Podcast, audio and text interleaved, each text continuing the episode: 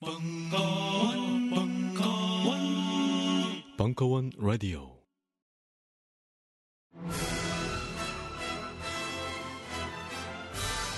이 문어 뮤지컬은 도울 김용옥을 올렸고 매회 공연 매진 중이며 매주 벙커원의 장비를 한 개까지 시험합니다.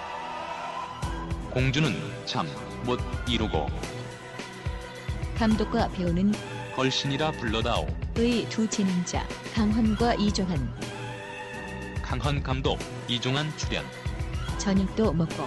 배우와도 놀 수 있고. 총체적인 풀 패키지. 매주 토요일 저녁.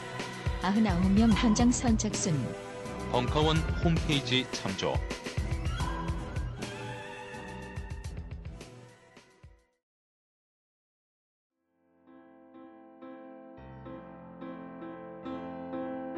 꽃보다 김현철.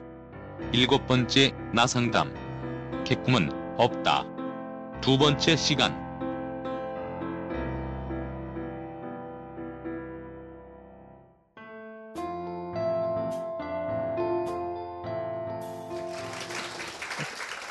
그 지난달에 지지난달이죠? 꿈에 대해서 어느 정도 얘기를 했다가 중간에 내용도 다 전달도 못 해드렸고 그 다음에 이제 사연 소개랑 꿈 꿈을 가지고 이제 현재 심리를 진단하고 어느 정도 어떤 마음가짐을 가지면 좋을지에 대해서 말씀을 좀 나눴었죠.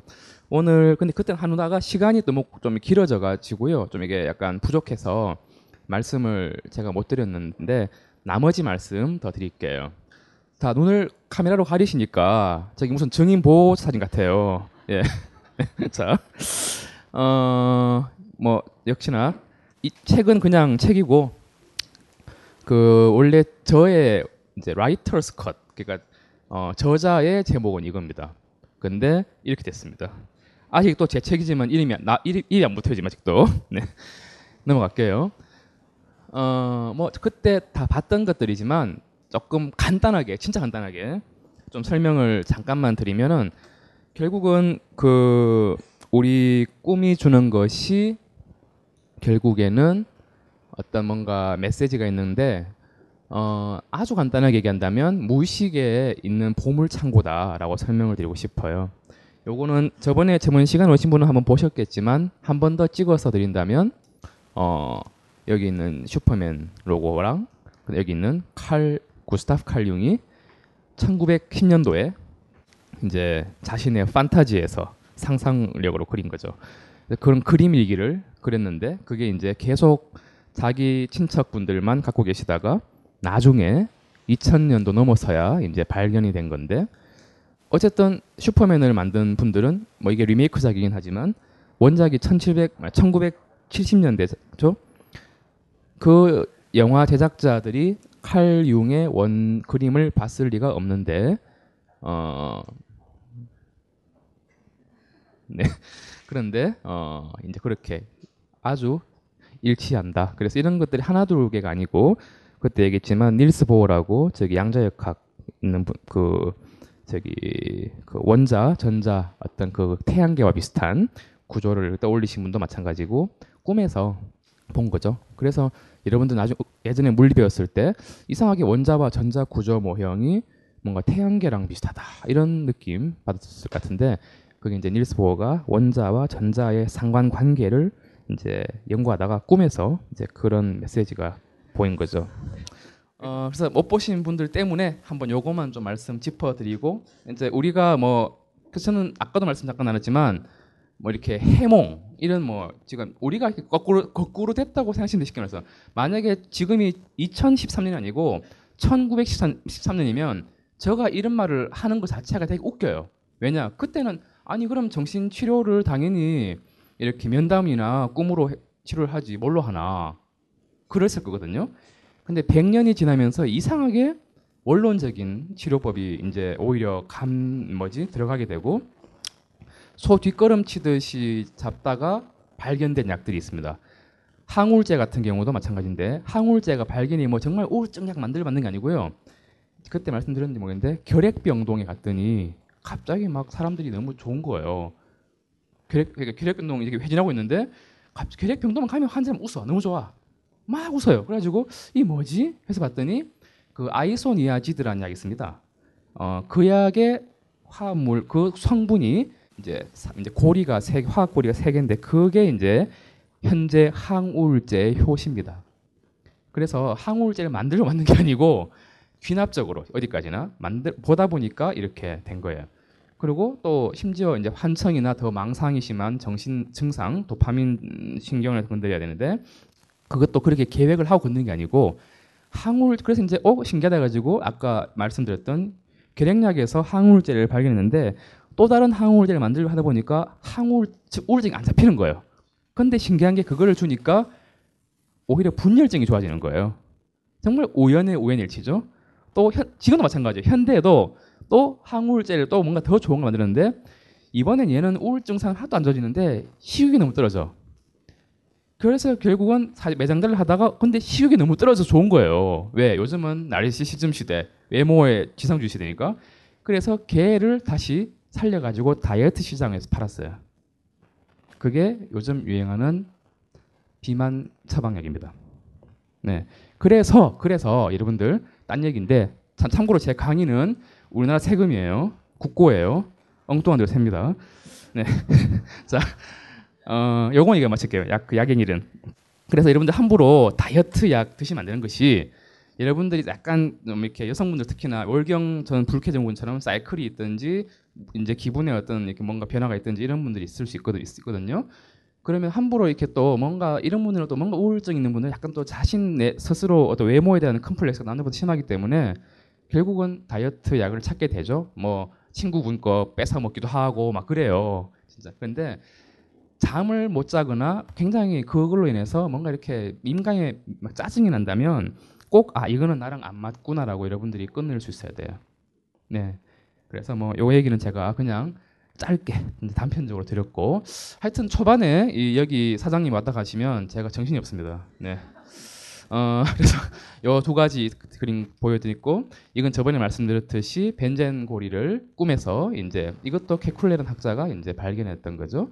그래서 이제 그래서 케쿨레 학자 이때도 이제 1800년대 말이니까 그 프로이드랑 1900년대 초에는 거의 뭐 외계인 집단 같아 그땐. 오스트리아에 그 스위스 뭐 그죠? 이 스위스 분인데 뭐 그 동유럽 분에 다 거기 다 거기서 다 출발했는데. 아니, 여하튼 이제 꿈을 꿈을 꿈의 언어를 배운다면 우리가 어떤 실용이 아니고 어떤 뭐랄까 뭐 논리가 아니라 truth죠 진실을 발견할 수도 있겠다 말씀을 드렸었고 어, 이런 부분들은 지난 강의 했었기 때문에 지난 강의 다시 듣기 하시면 됩니다 참고로 네 너무 이, 이 대목이 너무 길어가지고 지난 시간에 이 대목만 다 마쳤거든요. 그래서 정작 꿈을 못 들어갔어요. 꿈 얘기 해야 되는데. 그래서 요 얘기는 다음에 그러니까 지난 시간 거를 다시 다시 듣기나 다시 보기 하시면 됩니다. 어, 하지만 또 너무 거쳐가면 아쉬우니까 결론만 말씀드리면은 이거예요. 우리가 마음이 치료되는 게 며- 말로 면담으로 혹은 저기 꿈으로 이게 어떻게 치료되느냐? 왜 어떻게 꿈이 아니 꿈이 아니고라도 아니고라도 어떻게 안 하는 그뭐 뭐야 의사 선생님 보면 기분이 좋아져라든지 아니 반대로 뭐 상담하시는 분 보면 되게 기분 나빠요라든지 1대1 그러니까 그 현재 관계에서 느끼는 감정으로 이제 추론한 거죠. 과거의 유사한 감정을 이제 밝혀낸 건데 그런 것들이 뭐냐면 결국은 모든 정신 증상은 감, 건강한 사람에게서도 어떤 노이로제 있을 수 있고 정말 이제 건강한 범위를 벗어난 분도 마찬가지인데 여하튼 어떤 뭐 강박증이든 뭐, 뭐 뭐든 간에 모든 것이 감정의 병이다라고 말씀드리고 싶고요. 그래서 감정 병인 거를 좀 말씀을 요 표로 표현해 주는데 결국 이제 우리가 평소에도 자 지금도 지금도 하- 우리 몸에서 암 세포가 한 매일 몇 개, 몇 개씩 지금 생긴 줄 아세요? 몇 개? 네, 2만 개. 좀 위험한데요. 네. 대략 제가 제 상식으로는 3천 개에서 5천 개입니다. 지금도 매 지금도 무럭무럭 자라나고 있어요. 어떤 작가님 말 맞다나 그 세포도 소중해요 생명이지라. 어, 또딴 데로 새겼습니다. 그, 그 작가님의 그 드라마가 막장이다 하면서 보잖아요. 그죠? 그 왜 그러냐면은 결국에는 드라마는 아까 여- 제목이 왜 영화 정신분석 꿈이었죠. 우리가 사실은 자 언어나 논리를 배우기 전에 우리는 이미 우리 마음의 심리는 이미 0세부터 3세까지 그때 이미 모든 게 결정됩니다. 사실은 99%가 그때는 당연히 비언어적인 감정 소통으로 우리가 성숙했 성장이 됐었거든요. 그때는 운에 결국은 아까 처음에 잠깐, 잠깐 빨리 지나갔지만은 운에 있는 감정 아주 시간과 공간을 초월하고 말도 안 되는 하지만 감정의 흐름에서는 타당한 이런 어떤 것을 우리가 늘 어릴 때부터 봐- 이제 느껴왔기 때문에 그 부분을 보는 것이 오히려 말은 논리적으로는 이상하지만 학습된 것에는 안 맞아요. 그래서 이순재 탤런트 이순재 씨 갑자기 눈에서 레즈빔 나가고요. 갑자기 막 유체태를 되면 죽어요. 그죠? 그 드라마에서 수많은 사람들이 죽어 나갑니다. 이상하게. 그러면서 굉장히 막 그 지리밀레한 테마가 나오 줄거리가. 하지만 사람들이 왜 보냐? 본다는 거는 보편성이라는 뜻이에요. 보편성. 예, 영화도 뻔해요. 뻔해. 권선징악 뻔해. 다 뭐 주인공 살아. 난 죽든지. 아니면 뭐 다 뻔한 거 아는데도 돈 비싸게 주고 봐요. 요즘은 더 비싸요. 그죠? 3D, 4D, 4D 플렉스. 완전 뭐 15,000, 15,000원 하죠. 그죠? 그래도 봐. 또 봐. 자꾸 봐. 같은 줄 알면서. 결국에는 끊임없는 우리 내면의 컴플렉스나 감정이 처리될 필요가 있는데 우리가 바쁘게 살기 때문에 현대인들은 외부에서 외부에서 대신 처리해 주기를 주는 줘야 할 시간과 공간을 좀 필요한 거예요. 드라마가 그렇고 그래서 영화 그렇고 뭐 특히나 미드 요새 유행이죠. 미드 대부분 다 범죄 영화 아니에요? 왜 그래요? 왜 서양 미드는 다 범죄 영화죠? 이상하죠? 그때 말씀드렸듯이 어 수- 이제 동양이 수치의 문화라면 서양은 속죄의 문화입니다. 기독교 문화 때문에 그래서 항상 범죄 그리고 범죄와 희생 그리고 내가 어떤 뭐 그런 죄길 죄, 속- 죄값을 받는 이런 거를 늘 이제 테마가 이제 뭐야 정화가 되는데 미국 드라마들이 흔히 요즘 두 갈래 길인데 크게 범인 쫓, 쫓고 쫓기는 거 그래서 결국 내가 그 어떤 그 미드를 보는 만큼 범죄 드라마를 보는 만큼 그동안 시- 그 시간 동안에는 적어도 나는 범인이 아닌 거예요. 그래서 내가 어떤 다른 어떤 외부의 대상을 통해서 간접적으로 어떤 그런 뭐랄까 어떤 결국은 범죄가 잡히고 만다. 그리고 벌을 받고 만다. 이런 걸 대리 확인할 수 있어서 좋고 또 하나 또 하나의 추세가 요새 전 세계적으로 나르시시즘 이제 착취 그죠? 이제 그런 어떤 시대이기 때문에 요즘 계속 미드 1, 2위가 뭐 트루 블러드, 뱀파이어 다이어리, 뭐 트와일라이트 시리즈 주로 이제 좀비 영화죠. 그런 것들이 유행한 이유 역시 이건 아까 다 이거랑 다른 얘기인데 결국 갈등이 과거에는 이제 갈등 나- 나의 감정을 몰라서 억압되었던 것을 알아는 알아가는 것이 이제 과거의 주 테마였다면 현재 드라마 미드 같은 거 보면은 그런 것보다는 주로 이제 결핍의 시대 그래서 무라카미 하루키도 마찬가지고 다 그런 뭐 상실의 시대니 뭐 색채가 없는 뭐 다자키 쓰쿠루의 순례를 떠난 일뭐 이런 거라든지 등등이 유행한 이유가 요즘은 결핍의 시대이기 때문에 감정을 느끼는 것도 억압한 거를 아는 것도 중요하지만 아예 인- 요즘 시대는 감정 자체를 못 느끼는 시대예요. 아예 완전히 폄하가 된 시대죠. 그래서 크게 두 갈래 길이 있다. 이제 억압과 갈등과 결핍이 주 우리 증상, 우리 정신, 정신, 정신의 어떤 불안을 이야기하는데 요즘은 그 두 갈래가 있는데 과거는 갈등 위주였다면 요즘은 결핍 위주이기 때문에 어떤 좀비물이 유행한다. 좀비와 뱀파이어의 특징이 그런 거 아니겠어요? 살아 있지만 살아 있지 않는 거잖아요. 그죠? 우리가 정말 공부 열심히 지금도 공부하고 뭐 스펙 쌓고 뭐 저기 기업 뭐 계속 면접 내- 보고 면접 잘 보는 법 뭐 책방 서점 가 보시면 뭐 어떻게 뭐뭐 면접에서 이기는 법 뭐 심리에서 이기는 법 지는 법뭐뭐 하려고 그죠? 그 결국 이제 어떤 의미 없는 삶이 계속 가는 거죠. 계속 가는 거예요. 과거도 그랬고 어, 요새는 또 더 빨라요. 어린이집부터 해서 뭐뭐 학 저기 뭐지 고등학교, 대학교 뭐 대학교 졸업하고도 계속 뭔가를 위해서 자꾸 가는데 의미를 못 보니까 껍데기만 남는 거죠. 껍데기의 삶이 이제 자꾸 이어지니까 그런 것이 이제 소위 말하면 나르시즘의 어떤 모양새입니다. 여하튼 자 감정을 그렇게 어떻게든 감정을 조금 알아간다면 그 다음에 할 일이 이제 나의 감정을 억압된 감정을 이제 통합시키는 것인데 어, 늘 말씀드리지만 의사기 때문에 그래도 이렇게 뇌사진 하나 보여줄 것 같아가지고 네, 나왔습니다.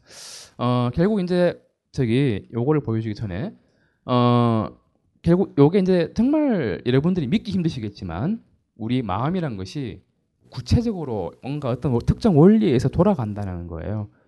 이것도 아까 말씀드렸지만 100년 전에 얘기했으면 뭐 당연한 얘기 왜, 왜 하냐로 했겠지만 요즘 시대는 에이 뭐 그럴까라 되는 거예요. 도로 지금 반대로 하고 있어요. 자, 그래서 이걸 이제 도식화를 했습니다. 요 도식 이 도식은 어떤 뭐 프로이디안 프로이드 학파나 뭐 융 학파나 뭐 다 비슷한데 아이고 이 보다 보니까 이런 게 보이네요. 좀이 뭐죠? 이제 자이고 자아죠. 그 다음에 이드 이제 본능이고 이제 슈퍼에고 초자아입니다. 그래서 본능 우린 항상 내면에 본능이 있고 욕동이죠. 욕정이라고 제가 많이 하죠. 욕정과 그 다음에 슈퍼에고 초자아는 크게 두 가지가 있습니다. 내가 되고 싶은 나 자아 이상이라는 말 씁니다. 어, 자아 이상과 그 다음에 그러면 안 된다. must not 그러니까 하면 안 된다 이런 게 있습니다. 그런 두 가지로 이루어져 있기 때문에 이 두 가지가 무의식에도 있고요. 잘 보시면은 위에도 있죠. 그래서 우리가 의식선 이 굵은 선이 이제 요 위에가 의식이라면 밑에는 무의식인데 이거는 좀 선심 써서 의식을 크게 그린 거고요. 사실은 의식이 요 정도면 무의식은 거의 우주예요. 진짜로. 진짜 넓습니다. 그래서 심지어 어떤 분은 어떤 썰을 제기하냐면은 우리 브레인은 그저 단말기일 뿐이다. 그러니까 컴퓨터도 스마트폰도 왜 와이파이 연결 안 되면 그 안에 있는 것만 정보를 봐야 되잖아요. 근데 이 스마트폰이 이 스마트폰이 인터넷으로 연결되는 순간부터는 뭐 굉장히 많은 걸 알 수 있지 않습니까? 그런 데이터베이스에 접근할 수 있는데 어떤 분들은 그 미러 뉴런 시스템 그래서 거울 신경 그래서 같은 다른 사람의 말, 다른 사람의 감정도 공감할 수 있지만 뭔가가 우리가 모르는 데이터베이스에 접근할 수도 있다. 그런 말을 누가 하는데 아직까지는 과학적으로 불확실하지만 신점을 보시는 신점 보신 분들 계실 거예요. 한 분, 한두 번 정도는. 사주 말고 역술 말고 신점 있어요. 뭐냐면 정말 뭐 정말 아무 뭐 데이터도 안 줬어요. 뭐 생년월일도 안 줬는데 알아맞춤은 있거든요. 그건 이미 결과기 때문에 그건 부정할 수 없는 건데 그건 이제 결국은 아까 말씀드렸던 그런 과학 분명히 백그라운드 있겠지만 아직 안 그런 거죠. 자 어쨌든 무의식의 보고는 다양하고 우리의 경험뿐만 아니라 우리가 경험하지 못했던 것도 굉장히 이미 담고 있습니다. 그렇기 때문에 아까 전에 말씀드렸던 뭐 슈퍼맨 로고라든지 벤젠고리라든지 아까 말씀드렸던 닐스 보어 양자역학 그다음에 지난 시간 얘기했지만 그 폴 맥카트니가 꿈에서 들었던 노래 그죠? Yesterday 그죠? 등등 예스터데이도 이제 폴 맥카트니가 틀어놓고 이게 자기가 안 돼서 들었는가 싶어가지고 확인했었대요. 근데 난생 처음 만든 곡이죠. 모든 것들이 본인이 내면에 있는데 그 내면 무의식에 있는 것이 과연 뭐 정말 내면인지 뭐 어디서 연결된 건지는 구분할 필요가 없고 여하튼 이런 부분이 있다. 그래서 결국 우리가 정서적으로 근데 자 중요한 거는 이 둘 간의 갈등인 게 있어요. 그래서 조금 원론적으로 말하자면은 결국 우린 항상 풍습과 풍습이 이제 내재화돼서 가치관화된 거죠. 그러면 안 된다 이런 거. 예를 들어서 너가 지금 어?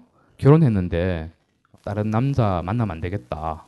내지는 결혼했는데 혹은 남자친구가 있는데 과거에 동창 응답하라 1994 보고 응사 보고 옛날 남자친구 연락하면 되겠나 이런 거 되거든요. 네, 그 어때서 그죠? 자 그런데 그거조차 막 아 난 이러면 안 되는데 이런 게 있단 말이에요. 근데 욕정은 해라 괜찮다 이런 거잖아요. 이거 두 개가 자꾸 갈등한단 말이죠. 예. 그러면서 이 갈등이 근데 자 요게 이제 요 두 가지를 얘네들을 결국은 이 녹색의 자아가 통합을 합니다. 그래서 잘 타협을 하고 이제 타협하는 것이 기능인데 요 이제 요 그게 이제 프로이드의 어떤 제안이었는데 사실은 이게 현대 의학에서 밝혀지면서 이제 나와야 되네요.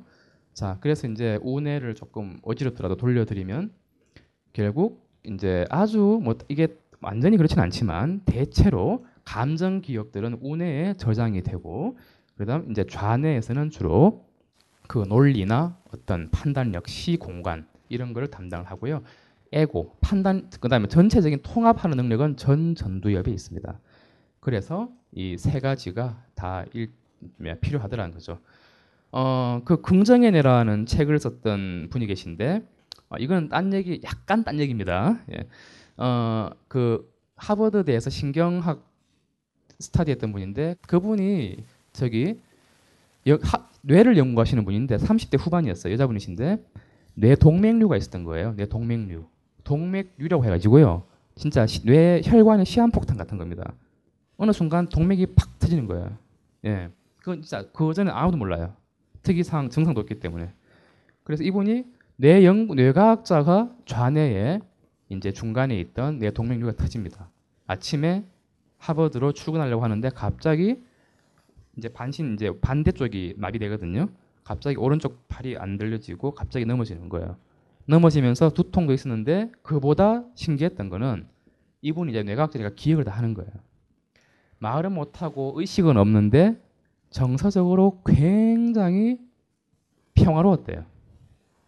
왜냐? 좌뇌가 없고 우뇌만 있는 시기니까. 평화로웠고 조금 더 과장하자면 이분이 약간 좀 과장했는지 모르겠지만 뭔가 중환자실에 누워 있을 때도 말은 못했는데 굉장히 평화로웠고 나중에 나, 나와서 이제 지금 그 동영상 테드라고 있죠? TED 테드에서 나오신 분인데 거기 영상 나중에 아마 매번 검색하시면 나오실 거예요. 보면은 거의 뭐 아까 얘기했듯이 우주와 합일되는 느낌을 느꼈다 어 예, 물론 옆에서는 막 감명하시는 분들 이렇게 막 저기 저기 기저귀 차고 가고 이랬는데 정작 누워가지고는 어 굉장히 편했다고 말씀하십니다. 그게 뭐냐면 우리가 꾸, 꿈에서 꿈꿀 때는 모든 기능이 다 셧다운 되기 때문에 자유롭게 이제 어느 정도 이제 꿈을 수면 유지하면서 꿀 수 있는데 깨면은 화락 그죠 휘발되죠. 음, 그 이유가 이제 정상 이제 뭐 건강할 때도 마찬가지고 결국에는 좌뇌가 어쩌면 좌뇌나 어떤 전두엽 이런 것들이 우리 내면에 지나치게 감정이 올라오는 것을 막아주는 어떤 락킹, 어떤 열쇠 역할을 하는 것이다. 그런데 좌뇌가 그때 이분이 이제 깨지니까 우뇌만 남아서 완전히 이제 뭔가 뭐랄까 소위 말하면 저기 굉장한 어떤 절대적인 어떤 평화를 기도 합니다. 자 어쨌든 이제 그 극단적인 예인데 그래서 이제 꿈을 제가 아직까지 꿈 얘기도 안 했네요. 예. 오늘 꿈 시간인데 꿈 얘기를 왜 하냐면 결국에는 우리 내면에 있는 감정들, 갈등, 뭐든지 갈등도 결국 감정과 감정 이 모순되는 감정 간의 이게 충돌이거든요. 그래서 이 감정을 알아야 되는데 문제는 우리가 요- 요즘 시대는 더욱더 감정을 느끼지도 못하고 억압할 뿐만 아니로 아니고 감정 자체에 대한 어떤 그 감각을 느끼는 것 자체도 이미 우리는 좀 기능이 떨어져 있다 뭐 있는 거죠. 자, 그래서 프로이드의 가설 그리고 융의 가설 다 일치합니다. 뭐냐면은 무- 분명히 뭔지 모르겠는데 무의식의 어떤 갈등, 무의식이라는 공간이 있다면 그것이 갈등이든 욕정이든 감정 간의 어떤 어, 충돌이든 이런 것들이 있, 있을 것이고 이것이 이제 의식으로 올라와 줘야 된다. 한 예로 그때 제가 지난 시간에 혹시 지난 시간 들으신 분 계세요? 지난 시간 들으신 분 아무도 안 계신 거죠? 네. 그러면 다시 앞부터 해야 되나요? 어, 역시나 어, 제 강의는 일회성인 것 같아요. 한 번 오시면 다 실망해서 다시 나오신 것 같은데. 글쎄요. 자, 그러면은 어, 천천히 할게요. 미안합니다. 저는 다 아신 줄 알았는데. 어, 멘붕입니다. 자, 그러면은 어, 저기 잠시만요. 그 제가 할 말이 있었네요. 어, 그렇지. 아, 그렇죠.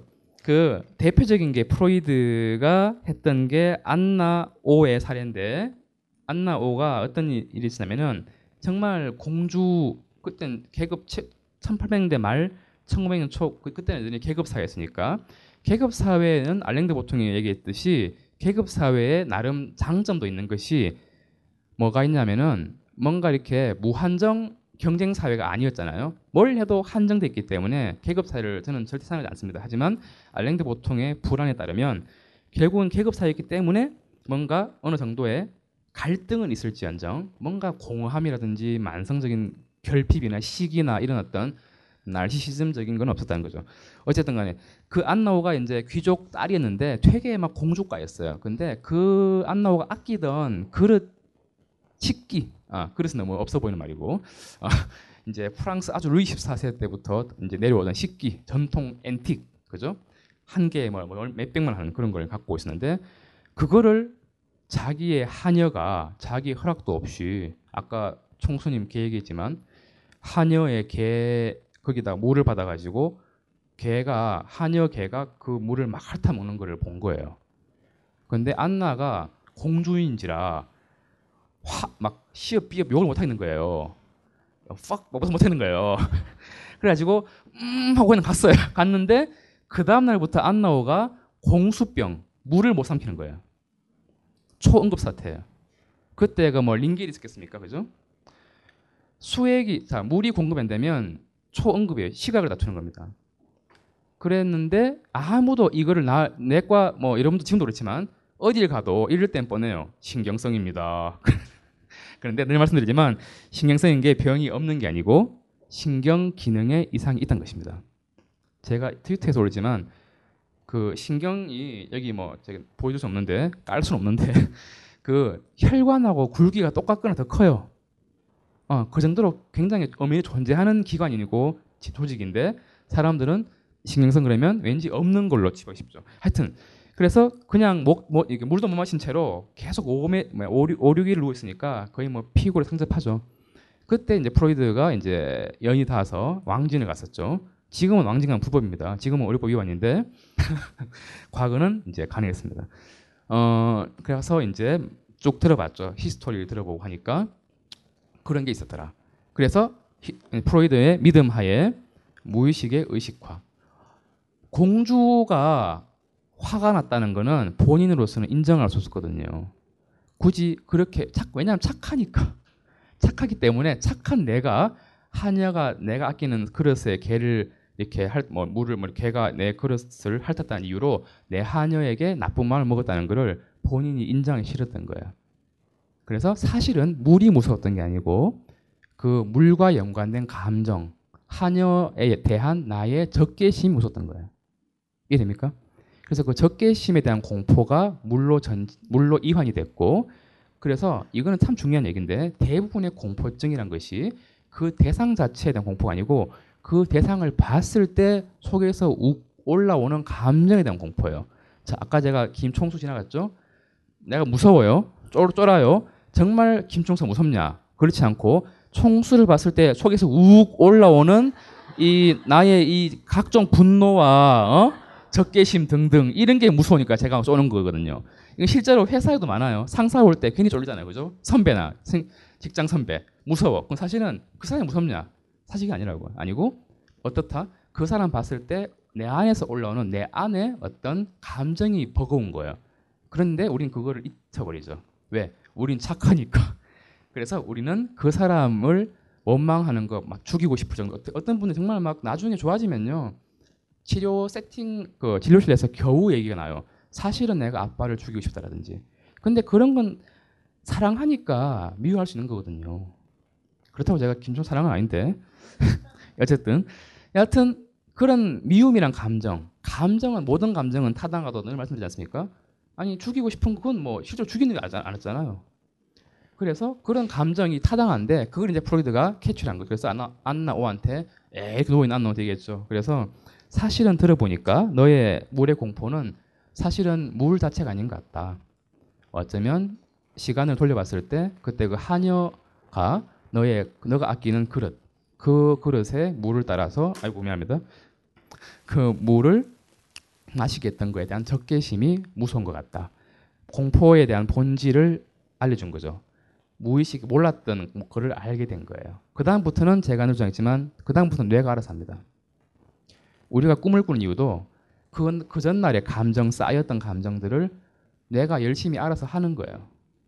그래서 그 다음부터는 안나오가 조금 조금씩 희한하게 물이 들어가요.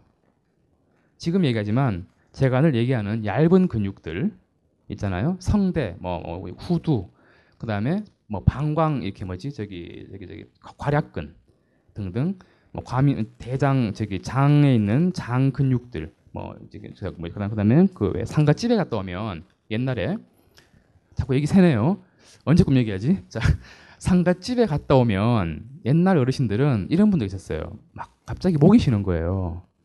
그래서 아 막 귀신 들렸다고 막 소금 뿌려도 안 돼. 그럼 소금 뿌려서 안 돼. 어디 가겠어요? 무당집? 예. 어, 좀 이왕이면 좀, 좀 언어를 좀 이렇게 해서 어, 역술인 어, 이제 운영하시는 곳으로 가죠. 가서 이제 보면은 꼭 말은 답은 거의 같아요. 어, 그쪽의 조상과 이쪽 조상이 싸우고 있다. 그래서 조상신들의 한을 풀어져야 되기 때문에 몇백 정도의 구슬해야 된다. 그래서 구슬하면 실제로 좀 좋아져요. 약간 목이 트여요. 왜? 암시, suggestion이라는 게 있습니다. 그래서 프로이드도 그게 유사한 게 최면이에요. 최면. 최면도 뭐냐면 이제 우리가 최면을 딱 들었을 때 암시에서 딱 이렇게 의식이 왔다고 믿는 거죠. 뇌도 그렇대요. 지금도 최면을 쓰긴 하는데 대표적인 게 금연, 뭐 담배, 담배 이제 최면 상태에서 막 담배는 너는 담배는 이건 담배가 아니고 뭐 사실은 뭐 뭐를 해야 될까? 뭐 무슨 뭐 저기 아까 총수 키우던 뭐 똥이야 이러면서 있잖아요. 주입하잖아요. 그리고 깨 레드선 깨요. 그러면 그다음 잡히잖아요. 어 뭐야 이러는 거예요. 그런 식으로 일부 일부 어떤 어떤 행동 요법에는 좋지만 나중에는 프로이드가 그런 최면을 포기했는데 그 이유는 일시적이기 때문입니다. 마찬가지로 그 아까 전에 그런 뭐 역술인에 의한 여러 가지 실제 뭐 그런 건 저는 나쁘게 생각하는데 중요한 그게 오래 안 가는 거예요. 다시 이분이 또 목이 잠겨요 나중에. 그래서 이런 분들은 결국은 소금 첫 번째 소금, 어, 두 번째 역술인, 그 다음에 세 번째 이비인후과, 그 다음에 이제 네 번째 저. 그래서 결국 저한테 오시는데 그때 되면 벌써 막 거의 이분도 마찬가지예요. 피부를 상접해가지고 아이고 뭐 신경성이라는 낫겠습니까? 하고 오- 오긴 와요 오시는데 일단 그럼 저는 이제 속으로는 다 알면서 조금 이렇게 약간 재죠 좀 이렇게 재면서 글쎄요 이러면서 이제 한번 뜸을 들이는데 희한하게 그 다음 날부터 낫죠 왜? 저 새는 약이 좋아서 근육 이완제로서 충분히 좋아질 수 있고 옛날에 어릴 때 그런 말 많이 들었잖아요. 최면 걸렸는데 안 깨면 어떡해? 되게 무섭죠 그런 말 들었잖아요. 그죠? 요즘은 괜찮아요. 최면 걸려서 안 깨면 주사 맞으면 다 깨요. 요즘 그런 시대예요. 그런데 자 그런 부분들도 마찬가지. 좀 더 이제 낫고 난 다음에 왜 그럴까를 알아야 되니까 왜를 또 알아야지 성장할 수 있거든요. 단순히 증상 치료는 가능해요. 뭐 그냥 근이가 좀 끝나요. 근데 결국 여러분들 정말 그 상실을 겪어보신 분 계시겠지만 어 정말 한 정말 저 원 없이 잘 지냈다. 그죠? 어, 잘 지냈었고 내가 그분을 떠나보냈지만은 참 미련도 없고 참 최선을 다했다 이런 본인의 어떤 죄책감, 속죄의식이 뭐야 저기 부채의식이 없으면은 애도가 그냥 건강한 애도가 3개월 정도 가죠. 만약에 근데 돌아가신 분이 알고 봤더니 그분 돌아가신 분이 친구인데 막 고등학교 때부터 왜 약간 친구인데 왜 약간 경쟁 관계 있잖아요 왜. 은근히 막 비교하고. 예를 들어서 내가 무슨 뭐 어? 고등학교 때정뭐 반에서 5등 하면 얘는 3등하고 내가 3등하면 1등하고. 그다음에 사회에 나와서도 뭐 뭐지? 내가 뭐 아파트 좀 열심히 돈 벌어가지고 아파트를 뭐 20평 사면 얘는 30평 사고. 뭐 자식을 낳는데 내가 내 자식은 뭐 어디 뭐 지방에 좋은 데 가면 얘는 또 제 자식은 뭐 어디 뭐 미국에 가고 이러니까 계속 친구인데도 약이 죽겠는 거예요. 그래서 마음속에 원망이 있었겠죠. 그런데 어느 순간 갑자기 사고로 돌아가신 거예요. 그래서 상가집 갔다 오니까 그 죄책감이 이제 그 원망이 이게 그때부터 사람이 약간 이게 스트레스 하에서는 낮아집니다. 이게 로- logical한 게 떨어져서 이제 비논리적이 되는 거죠. 그래서 결국에는 아 나의 원망이 나의 원망이 결국은 이 사람을 죽게 만들었지 않았을까 이런 이상한 명제가 생깁니다. 예전에 여러분 잘 아시는 그 서른 살이 아, 심리학이 서른 살에게 묻다 김혜남 선생님 저서도 저- 서론에 나옵니다. 서론에 본인이 이제 우울증을 알았었는데 그 이유가 첫째 언니가 너무 공부를 잘했다는 거예요. 그래서 늘 첫째 언니를 시기했었는데 첫째 언니 그만 정말 그분도 참 공부 잘했었는데 대학 들어가자마자 교통사고로 돌아가셨어요. 그 이후에 이분은 그 김혜남 선생님은 정말 그 속죄 의식, 죄- 부채 의식 때문에 늘 우울했었다고 그 이미 책에 나와 있습니다. 여하튼 그 정도로 하고 싶은 얘기 뭐냐면 결국은 우리가 알지 못하는 감정들이 있다면 그거를 알아내는 것. 그래서 어, 그, 그분도 마찬가지였죠. 어, 혹- 어쩌면 이 목이 잠기는 것이 사실은 그 마치 그 사고 나면 왜 질식에 죽거든요. 인종 보시는 분 아시겠지만 막 저는 의, 그 뭐야 정신과적 의사니까 응급실에 또 유달리 팔자가 사나워가지고 되게 많이 있거든요. 기관 삽관도 하고 이러는데 그- 그때 되면 거의 이제 안 되니까 여기를 절개해서 무조건 튜브 박아 넣어야 돼요. 숨부터 튀어야 되니까. 그러니까 그거를 이분이 막 뛰어가서 본 거예요. 그 목격이 그분한테는 트라우마였고 아 이거는 사실은 내가 당했어야 되는데 이렇게 된 거예요. 그러니까 살아생전에 너무 미워서 못해준 것도 많았고 그런 것들이 엎쳐져 가지고 자신이 자신이 스스로한테 벌을 내린 거죠. 왜? 내가 미워했던 친구랑 똑같은 고통을 느껴야지 내가 비로소 그런 어떤 우울이나 불안에 벗어날 수 있는 속죄할 수 있는 거니까요. 그렇게 말씀을 쭉 드렸더니 이제 조금 굉장히 그날 진짜 많이 우셨어요.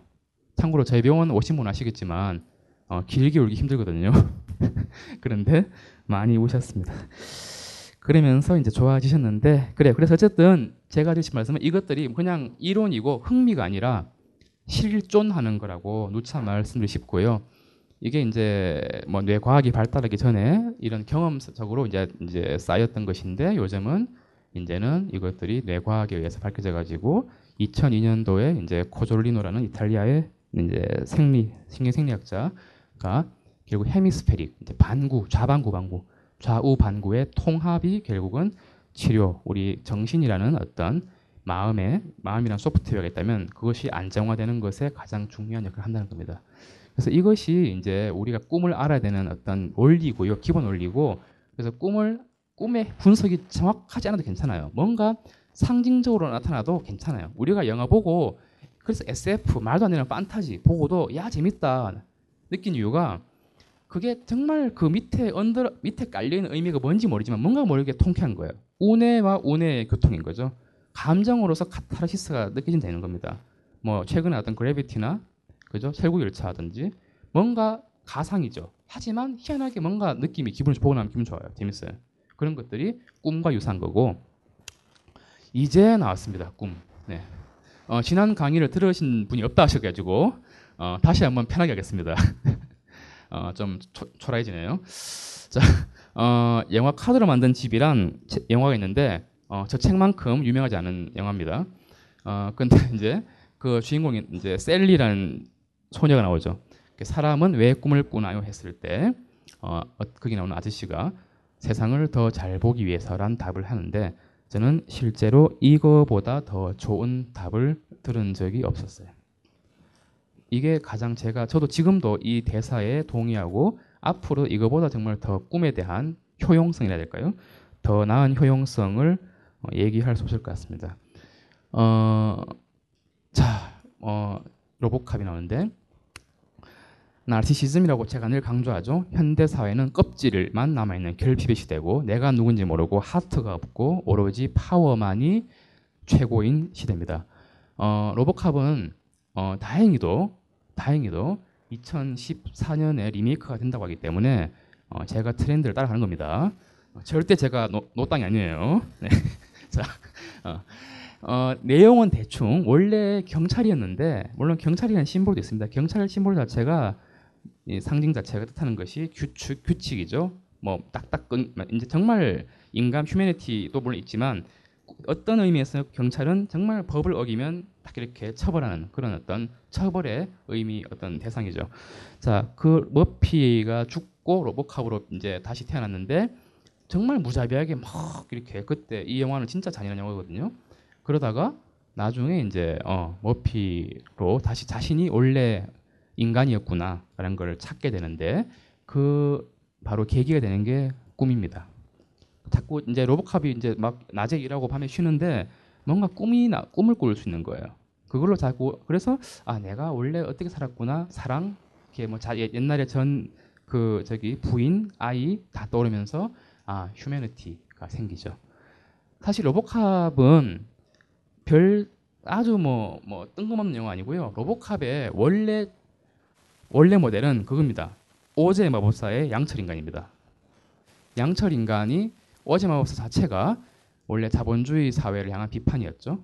그죠? 그 뭐 이렇게 금 금으로 깔린 어떤 길도 그렇고 여러 가지가 그게 굉장히 뭐랄까 그때 노동자 신분이라든지 여러 가지 그런 상징을 깔고 있는데 양철 인간이 이제 유달리 좀 있었던 것이 뭐 의미가 있는 것이 나중에 이제 틴맨이라 그래가지고요 양철 인간이 주인공으로 돼가지고 미국 드라마 미드도 잠깐 나섰습니다.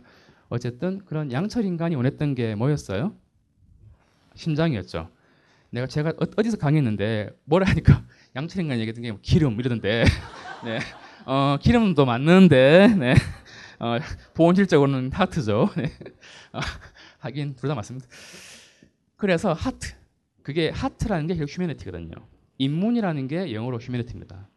그래서 그 인간미가 필요한데 점점점 경제 물질적으로 되니까 파워 게임이 되니까 점점 humanity가 상실되고 겉, 겉만 자꾸 힘을 키우게 되는 거죠. 그래서 그 prototype이 가장 큰 게 어, 양철 인간이었고 최근에 들어서는 로보캅의 대를 잇는 게 뭐냐면 여기는 없지만 네 맞아요 아이언맨이에요. 아이언맨 아이언맨 보면 정말 요즘 막 막잘막 정말 자기 과시하고 밥맛 떨어지게 만드는 이런 남자들 되게 많지 않습니까? 왜 저를 보십니까? 네. 그 사람이 이제 one, two까지는 과시하고 막 이렇게 막 주목받는 거 좋아하고 막 뻐기고 이러다가 나중에는 이제 3탄에 들어서서는 이제 자신의 그런 뭐지 그 갑옷을 이제 처리하죠. 진정한 휴먼으로 돌아오는데 어, 지금 시기는 이제 결과를 얘기해도 되지 않을까 싶어요. 그래서 그런 어떤 어떤 꿈의 어떤 효용성을 보여주는데 요거는 그때 말씀드린 것 같은데 그때 참석자가 없던 관계로 네, 한번 더 말씀드릴게요. 결국은 이제 그 이것도 봉준호 감독의 그 괴물인데 요것도 그 뭐랄까 그 이 봉준호 감독의 괴물이 나오기 전에 꾼 어떤 어떤 분의 꿈입니다. 어떤 큰 괴물이 이제 어떤 여학생을 덮치려 했었고 특이한 거는 그 괴물이 흰 변을 뿜었다는 내용인데 그 저- 이것도 참 신기하죠, 그죠? 그 뭐랄까 보편성. 그래서 아까 슈퍼맨 로고처럼 정말 봉준호 감독이랑 이 사람이랑 전혀 관계도 없는 사람인데 테마가 비슷하죠. 그래서 결국은 그 나중에 얘기했지만 융이 말한 어떤 우리 내면에 아주 공통적인 어떤 데이터베이스가 있더라. 사실은 근친상간적인 얘기고요. 요게 이제 음, 좀 나중에 된 봉준호 감독이 나중에 마더라고 해서 아예 대놓고 그런 얘기- 영화를 만들죠.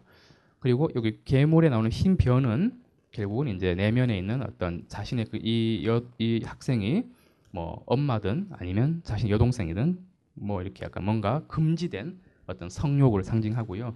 그게 이제 받아들이기 힘들어지니까 자신의 성욕을 다른 큰 커다랗고 검은 괴물 결코 마이크로소프트하게 안 나옵니다. 네, 크고 하다게 나옵니다. 흰 변은 당연히 남성의 체액이겠죠. 이제 그렇게 해석이 되는 겁니다. 그래서 꿈은 딱 정말 한 컷으로 제가 요즘도 몇, 뭐지 말씀드리는 게 모든 스토리가 생각날 필요도 없고 한 컷만 이런 한 컷 정도만이라도 떠올리면 됩니다. 왜냐하면 꿈은 함축하기 때문에 RG8처럼 함축하거든요. 그래서 하- 하나의 컷만 하더라도 많은 걸 우리가 알 수 있어요. 그래서 뭐 선생님 좀 잠이 안 와요. 저는 뭐 불안해요. 공황 증상 같아요. 뭐 인터넷 찾아보니까 진단 기준 몇 개 중에 몇 개라 설문 같아요. 이래 와도 다 필요 없고 꿈들을 보면은 아 이 사람이 지금 뭐가 문제다. 그러면 이런 당신은 이런 것 같군요. 라고 말 듣는 순간 아니 세상에 그럴 수가 하면서도 속으로 아까 그랬죠? 뇌가 알아서 한다고. 듣는 순간 우리가 모르는 순간 얘- 얘네들이 알아서 한다니까요. 그러면 아까 안나 오처럼 물을 마실 수 있게 되고 뭔가 신기한 게 뭔가 조금 증상이 좋아져요. 이거는 정말 20세기 초에 수많은 정신과 의사들이 늘 하는 일이었습니다. 근데 요즘은 안 해요. 왜 안 하느냐? 전통이 끊겼을 수도 있고 두 번째는 약이 너무 좋은 거예요.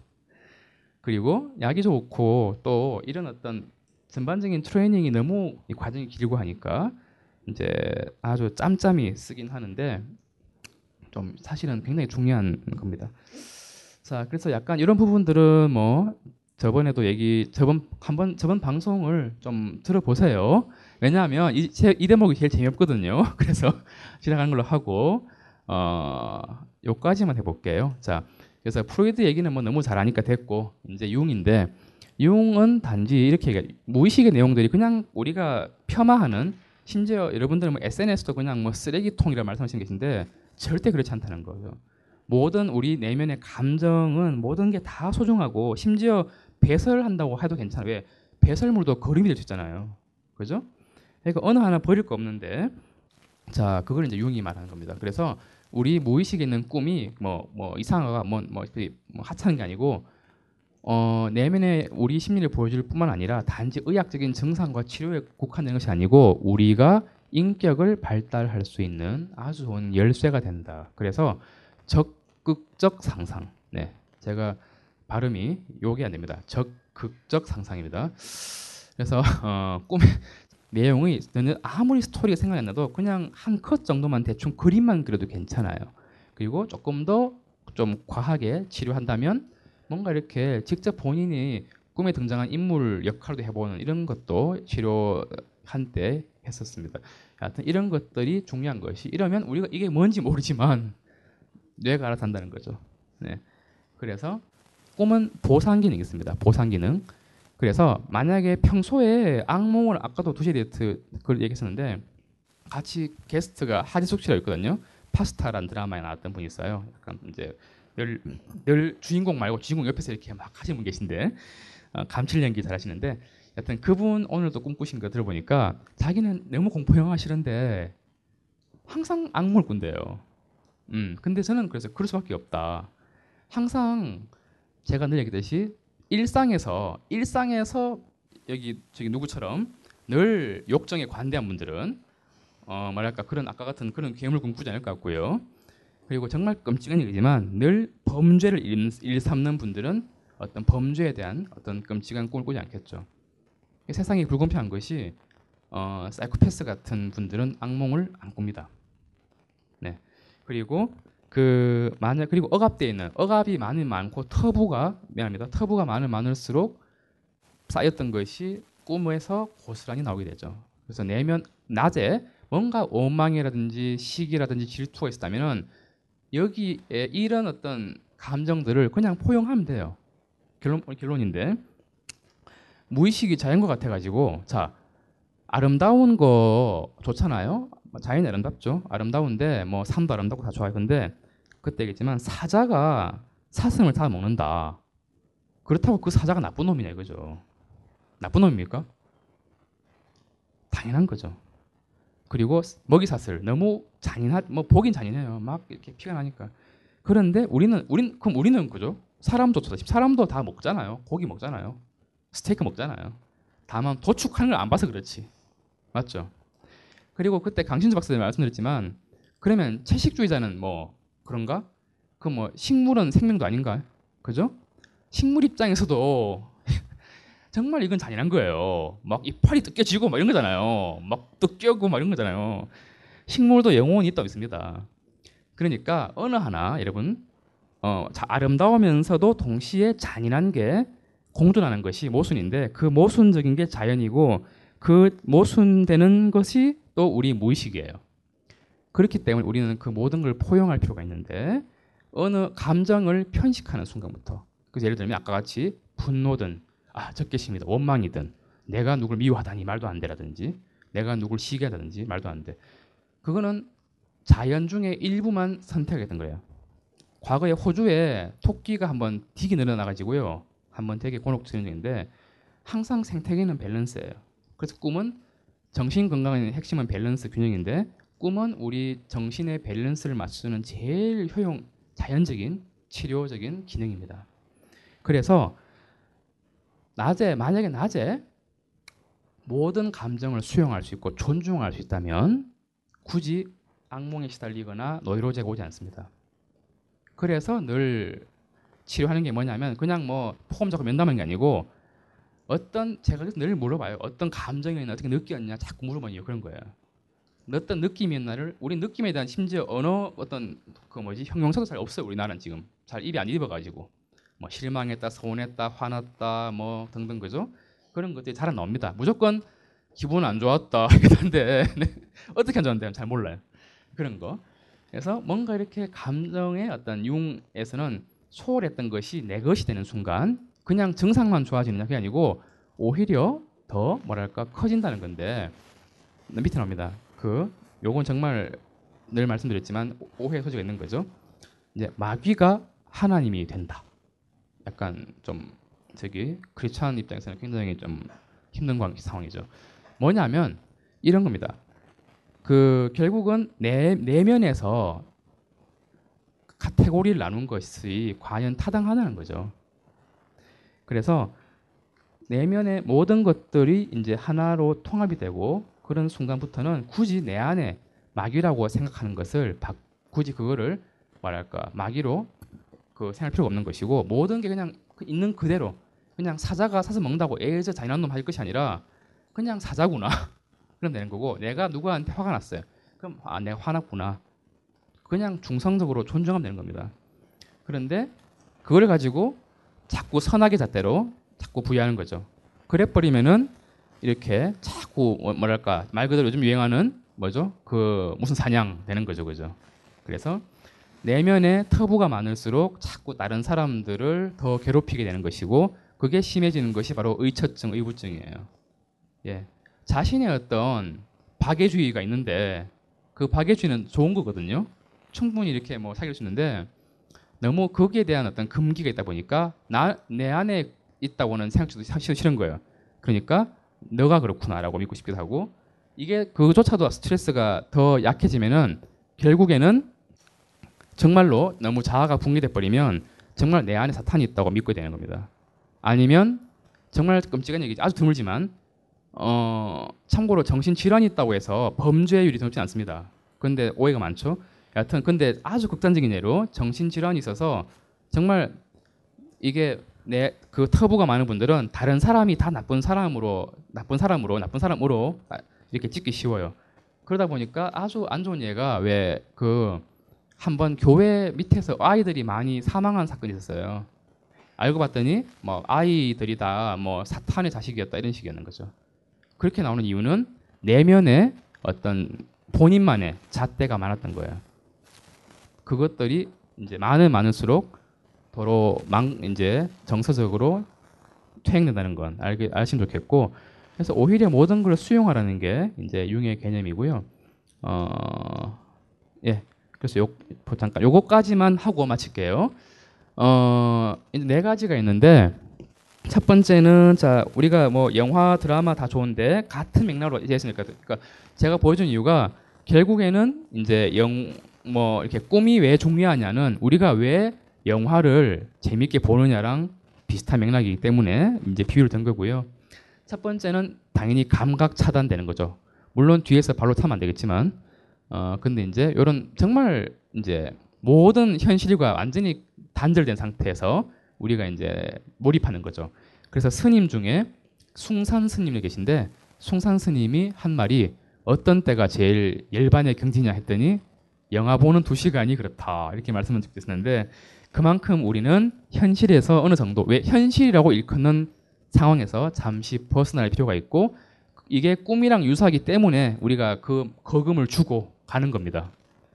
자, 그 다음에 두 번째는 이제 영화와 꿈의 공통점이에요. 두 번째는 퇴행인데, 어, 우리는 항상 어려워지고 싶어요. 그건 타당해요. 연력학 물리 법칙에서도 가만 놔두면 이게 자꾸 썩 이게 부서지는 방향 가잖아요. 그런 것처럼 우리는 참 꿈 이게 좀 서면 앉고 싶고 앉으면 누고 싶은 거예요. 쉽게 말하면 그런 건데 이게 이제 양성 퇴행과 심리상 악성 퇴행이 있는데 양성 퇴행은 잠깐 말씀 뭐 애, 애기들 뭐 장남 장녀였다가 동생 나오니까 막, 시- 막 질투 나가지고 자기도 막 애기처럼 되면 엄마 아빠가 나를 더 주자 반을 주자할까 이런 거죠 그런 거가 있고 또 더 중요한 거는 아까처럼 영화 영화를 본다든지 아니면 우리가 알면서도 이렇게 놀이동산 가서 놀란다든지 이런 거 있잖아요 그런 거 네. 어, 그런 부분들이 이제 일시적이고 정상적인 양성퇴행. 그래서 어떤 학자는 정말 건강한 사람은 자아가 건강하면은 아까 생물학적으로 전두엽이 건강한 사람들은 자신의 전두엽 그 건강한 그 자아 범위 한에서 퇴행이 정말 왔다 갔다 할 수 있다. 마치 엘리베이터처럼. 그래서 여러분들 꿈에서 이 얘기 왜냐면 꿈에서 엘리베이터가 자주 등장하는 이유 그거예요. 요즘 시대에는 엘, 엘리베이터라는 상징이 우리 자아입니다. 어떤 꿈 보면은 엘리베이터 집에 가야 되는데 엘리베이터가 올라간다. 집에 못 들어가요. 그건 뭐냐면 말 그대로 나의 자아가 우리 현재 내가 살고 있는 집으로 가기 싫다는 겁니다. 네 그런 것도 있고 또 한 가지는 뭐 아, 사례는 뭐 저기 굳이 책을 광고하는 건 아닌데 굳이 보면은 정말 겹칭이 되게 많았어요. 1년간 방송에는 모았는 건데 진료도 있었지만 정말 자아로 대변되는 게 주로 지하철, 잠수함, 엘리베이터. 왜? 공통점은 잠수함도 수면에 있잖아요, 그죠? 그러면서 왔다 갔다 할 수 있고, 그 다음에 엘리베이터 마찬가지, 그 다음에 지하철도 그렇고요. 결국은 그런 상징들이 우리의 자아를 상징하고요. 걔네들이 뭐 왔다 갔다 하면서 막 목적지를 가야 되는데 뭐 딴 데 가고 막 그렇습니다. 그게 여러분들 중에 한 번은 그런 꿈꾼 적이 있을 거예요. 그런 것들이 이제 현대의 상징이고 그게 사람마다 각기 다른데도 보편적이라는 것이 정말 사실 놀라운 거예요.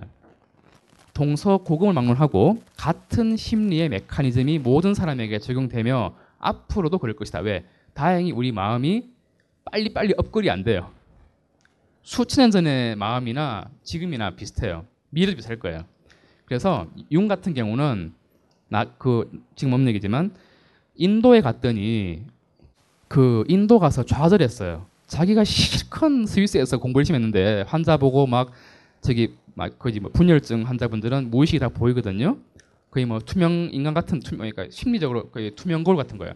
그러니까 분열증 환자들의 증상을 들어보고 다 이렇게 기술했는데 인도 가 보니까 깔끔하게 절에 15도 있죠. 15도.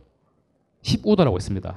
소와 소와 나에 대한 얘기인데 15도를 나중에 검색해 보십시오. 보시면 어, 분명히 그 아까 얘기했던 무의식의 의식화 이런 것들이 그림으로 그냥 10개의 그림으로 끝납니다.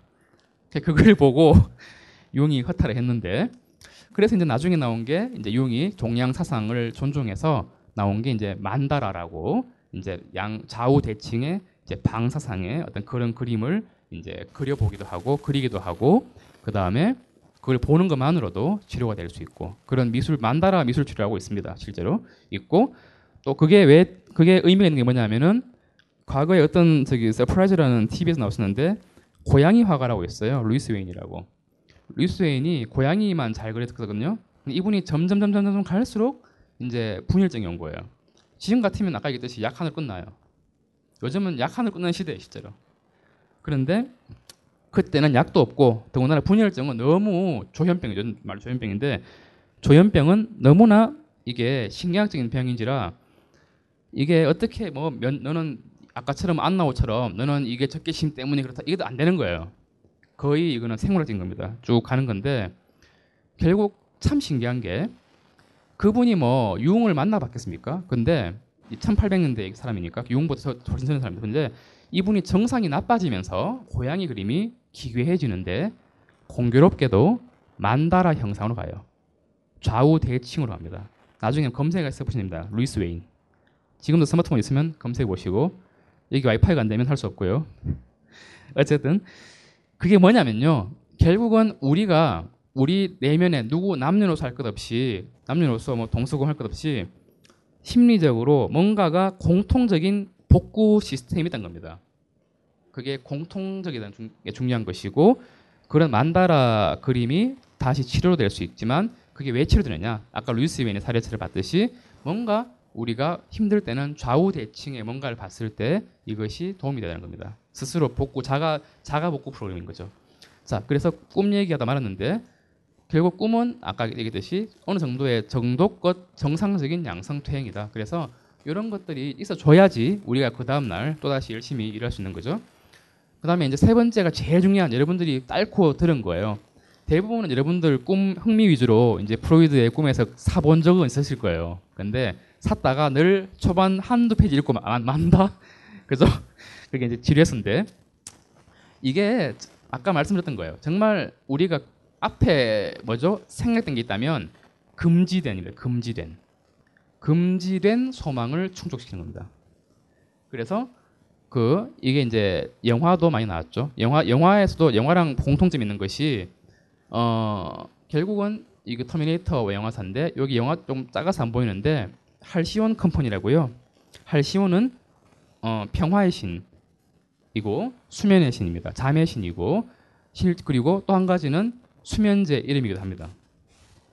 그리고 영화사에서 활용했고 그리고 늘 얘기했지만 스필버그의 영화사 드림웍스라는 영화사는 아예 대놓고 프로이드가 만든 신조어를 그대로 베꼈습니다. 드림웍스라는 것은 꿈작업이란 말이고 옛날에 없던 말이고요. 프로이드가 이제 아 이런 이런 이런 과정을 통해 아까 얘기했듯이 뭐 그런 과정을 상징이나 이런 영화처럼 만들어서 우리 갈등을 해소하는 그게 있구나라고 해서 그런 일련의 과정을 드림웍스라고 했는데 그 말을 그대로 하나도 안 빼고 이렇게 저작권 없이 그대로 이렇게 들어왔죠. 그래서 영화라는 것이 결국 우리가 돈 주고 보는 이유가 꿈을 꾸는 이유와 똑같아요. 그러다 보니까 친구끼리 3, 4, 5 있어도 어떤 친구는 이 영화 보고 싶고 어떤 친구는 저 영화 보고 싶은 게 그게 다 이유가 있는 겁니다. 각자가 그때그때 심리의 균형을 맞추기 위해서 다 다른 거죠. 존중해 줘야 돼요. 무조건 뭐 재밌다고 갈 게 아니고 어 정말 내가 암만 요새 뭐 뭐가 인기 있어도 얘는 뭐뭐 옥보다 멋진 버퍼를 가야 돼. 예. 그런 거. 참고로 제 기억인데 옥보단이 처음 나왔을 때요. 그때 제가 이제 의과대학 때인데 그때 이제 막 중간고사 치고 이제 막 다들 막 이렇게 부끄러우니까 대충 이렇게 뒤에서 보였거든요. 남자들을. 근데 불이 딱 켜지니까 앞에 애들이 있는데 정말 우리 동기들 중에서 정말 공부만 해도 여자애들 꼬리들이 앞에 쭉 앉아있다가 唰 나는 거예요. 그래서 역시 뭐냐면은 역시나 이제 꿈은 보상 영화도 마찬가지지만 보상 기능이 있다. 평소에 어, 성에 대해서 관대하거나 어, 평소에 성에 대해서 많이 취해주면 굳이 그렇지 않겠죠. 반응이 별 시큰둥하네요.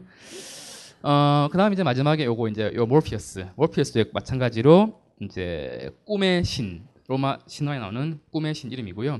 매트릭스라는 영화는 진짜 그 뭐랄까 매트릭스도 그렇고 최근에 나왔던 저기 클라우드 아틀라스도 그렇고요. 저기 오셔시키 형제들의 영화들은 아주 깊습니다. 많이 깊습니다. 그래서 그 매트릭스라는 영화는 진짜 아바타보다 훨씬 더 깊고 같은 얘기지만 결국 우리가 이제 현재 현재 자기가 무엇인가, 진짜 나가 무엇인가, 참나, 그러니까 불교에서 말하는 참나죠, 트루셀프가 무엇인가를 따라가는 과정인데, 여하튼 우리가 우리의 참 나를 알 수 있는 가장 큰 매개체가 바로 꿈인 거죠. 비록 영화에서는 매트릭스로 세계로 갈래 여기 살래지만은 사실은 이제 시사하는 바가 큰 것입니다. 그래서 이제 우리 꿈 자체를 꿈으로 무시할 것이 아니라 말 그대로 있는 그대로 현실을 존중하자고요. 지금 이것도 현실이지만 밤에 꾸는 꿈도 현실입니다. 동등하게. 그래서 제가 늘 정하지만 어젯밤에 날았으면 날은 거예요. 진짜로. 어젯밤에 막 내가 누구 목을 땄어. 그럼 딴 거예요. 아 진짜로. 이런 분들이 막, 막 잔인한 꿈 꾸는 분들이 평소에는 되게 착해요. 어. 그리고 아까 막 날고 이런 분 있잖아요. 이런 분들은 또 평소엔 되게 막 이렇게 뭐지 막 그 규율에 얽매 있어요. 나는 꿈은 자유에 대한 갈망이에요.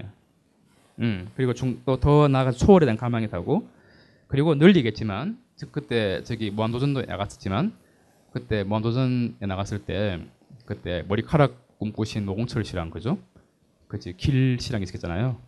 네, 제가 그때 확실하게 좀 말씀드렸었죠. 더 많은 얘기 했었는데 많이 잘렸어요, 사실은. 그분들 혼색에 막힐까봐.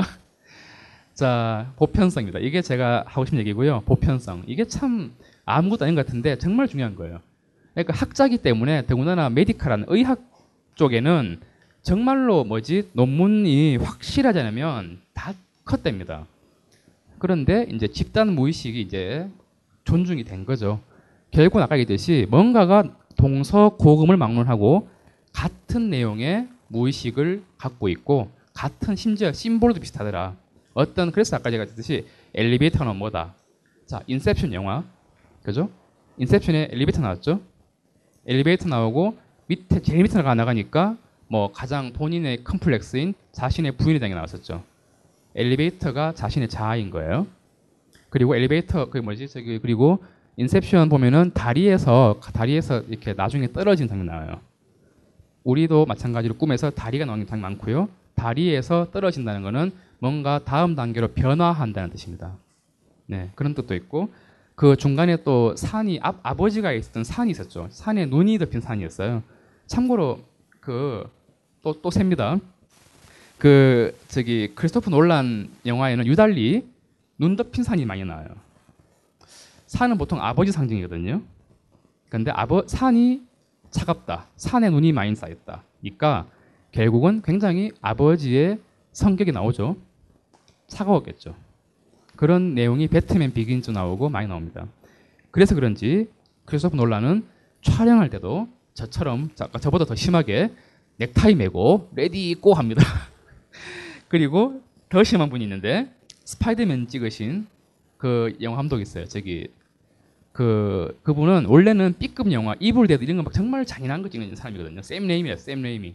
샘 레이미는 얼마나 더 심하냐면 정말 막 총정장으로 해가지고 남들 막 이렇게 갈- 촬영 강행군 할 때도 그렇게 예의가 깍듯하답니다. 그러니까 예의가 깍듯한 만큼 영화는 잔인하죠.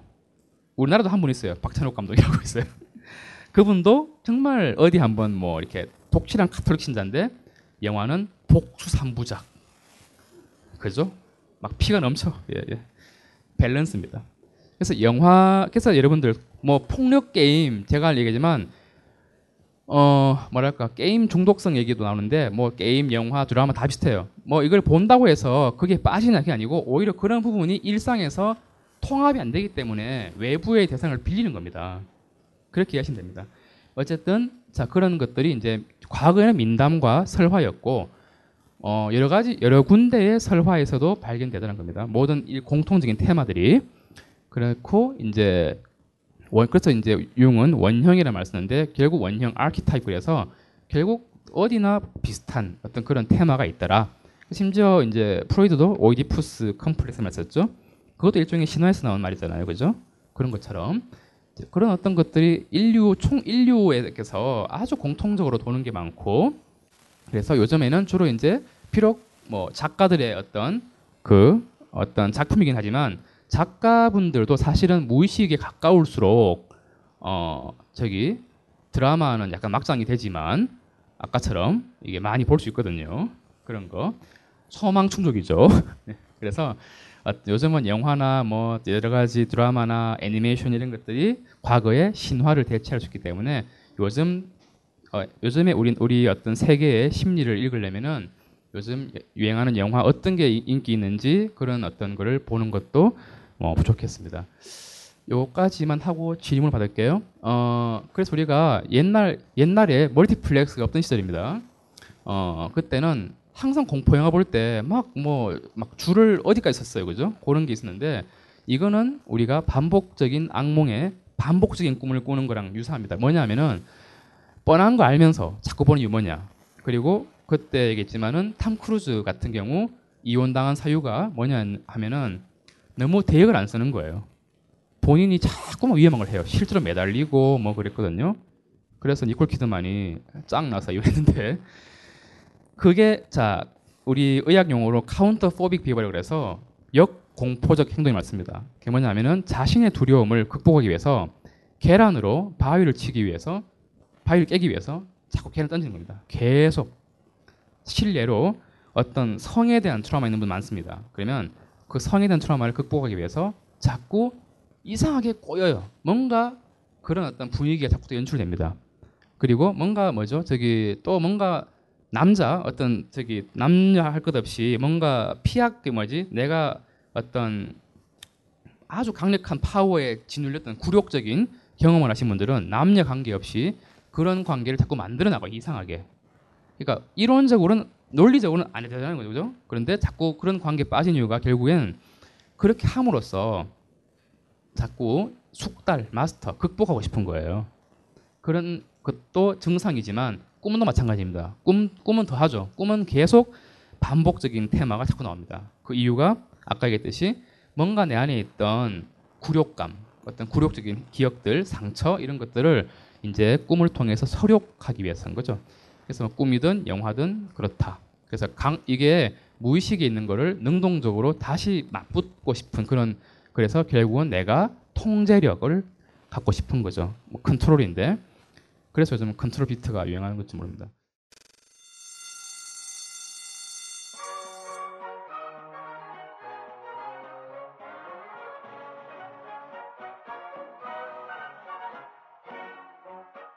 오늘도 힘차게 매일매일 활기찬 당신의 아침을 책임질 손안의 킹스베리 중세 왕과 귀족들만 먹었다는 아로니아와 함께 발기찬 하루를 시작하십시오 100% 폴란드산 아로니아 열매 농축 과즙 평산네이처 아로니아 친.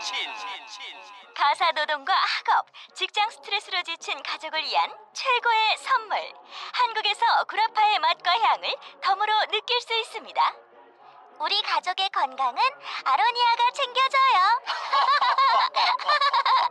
100% 폴란드산 아로니아 열매 농축 과즙. 평산 네이처 아로니아 진.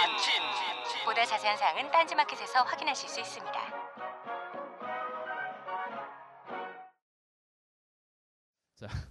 여기까지 하고요. 이제 질문을 받겠는데 질문은 정말 허심탄회하게 다 괜찮고요.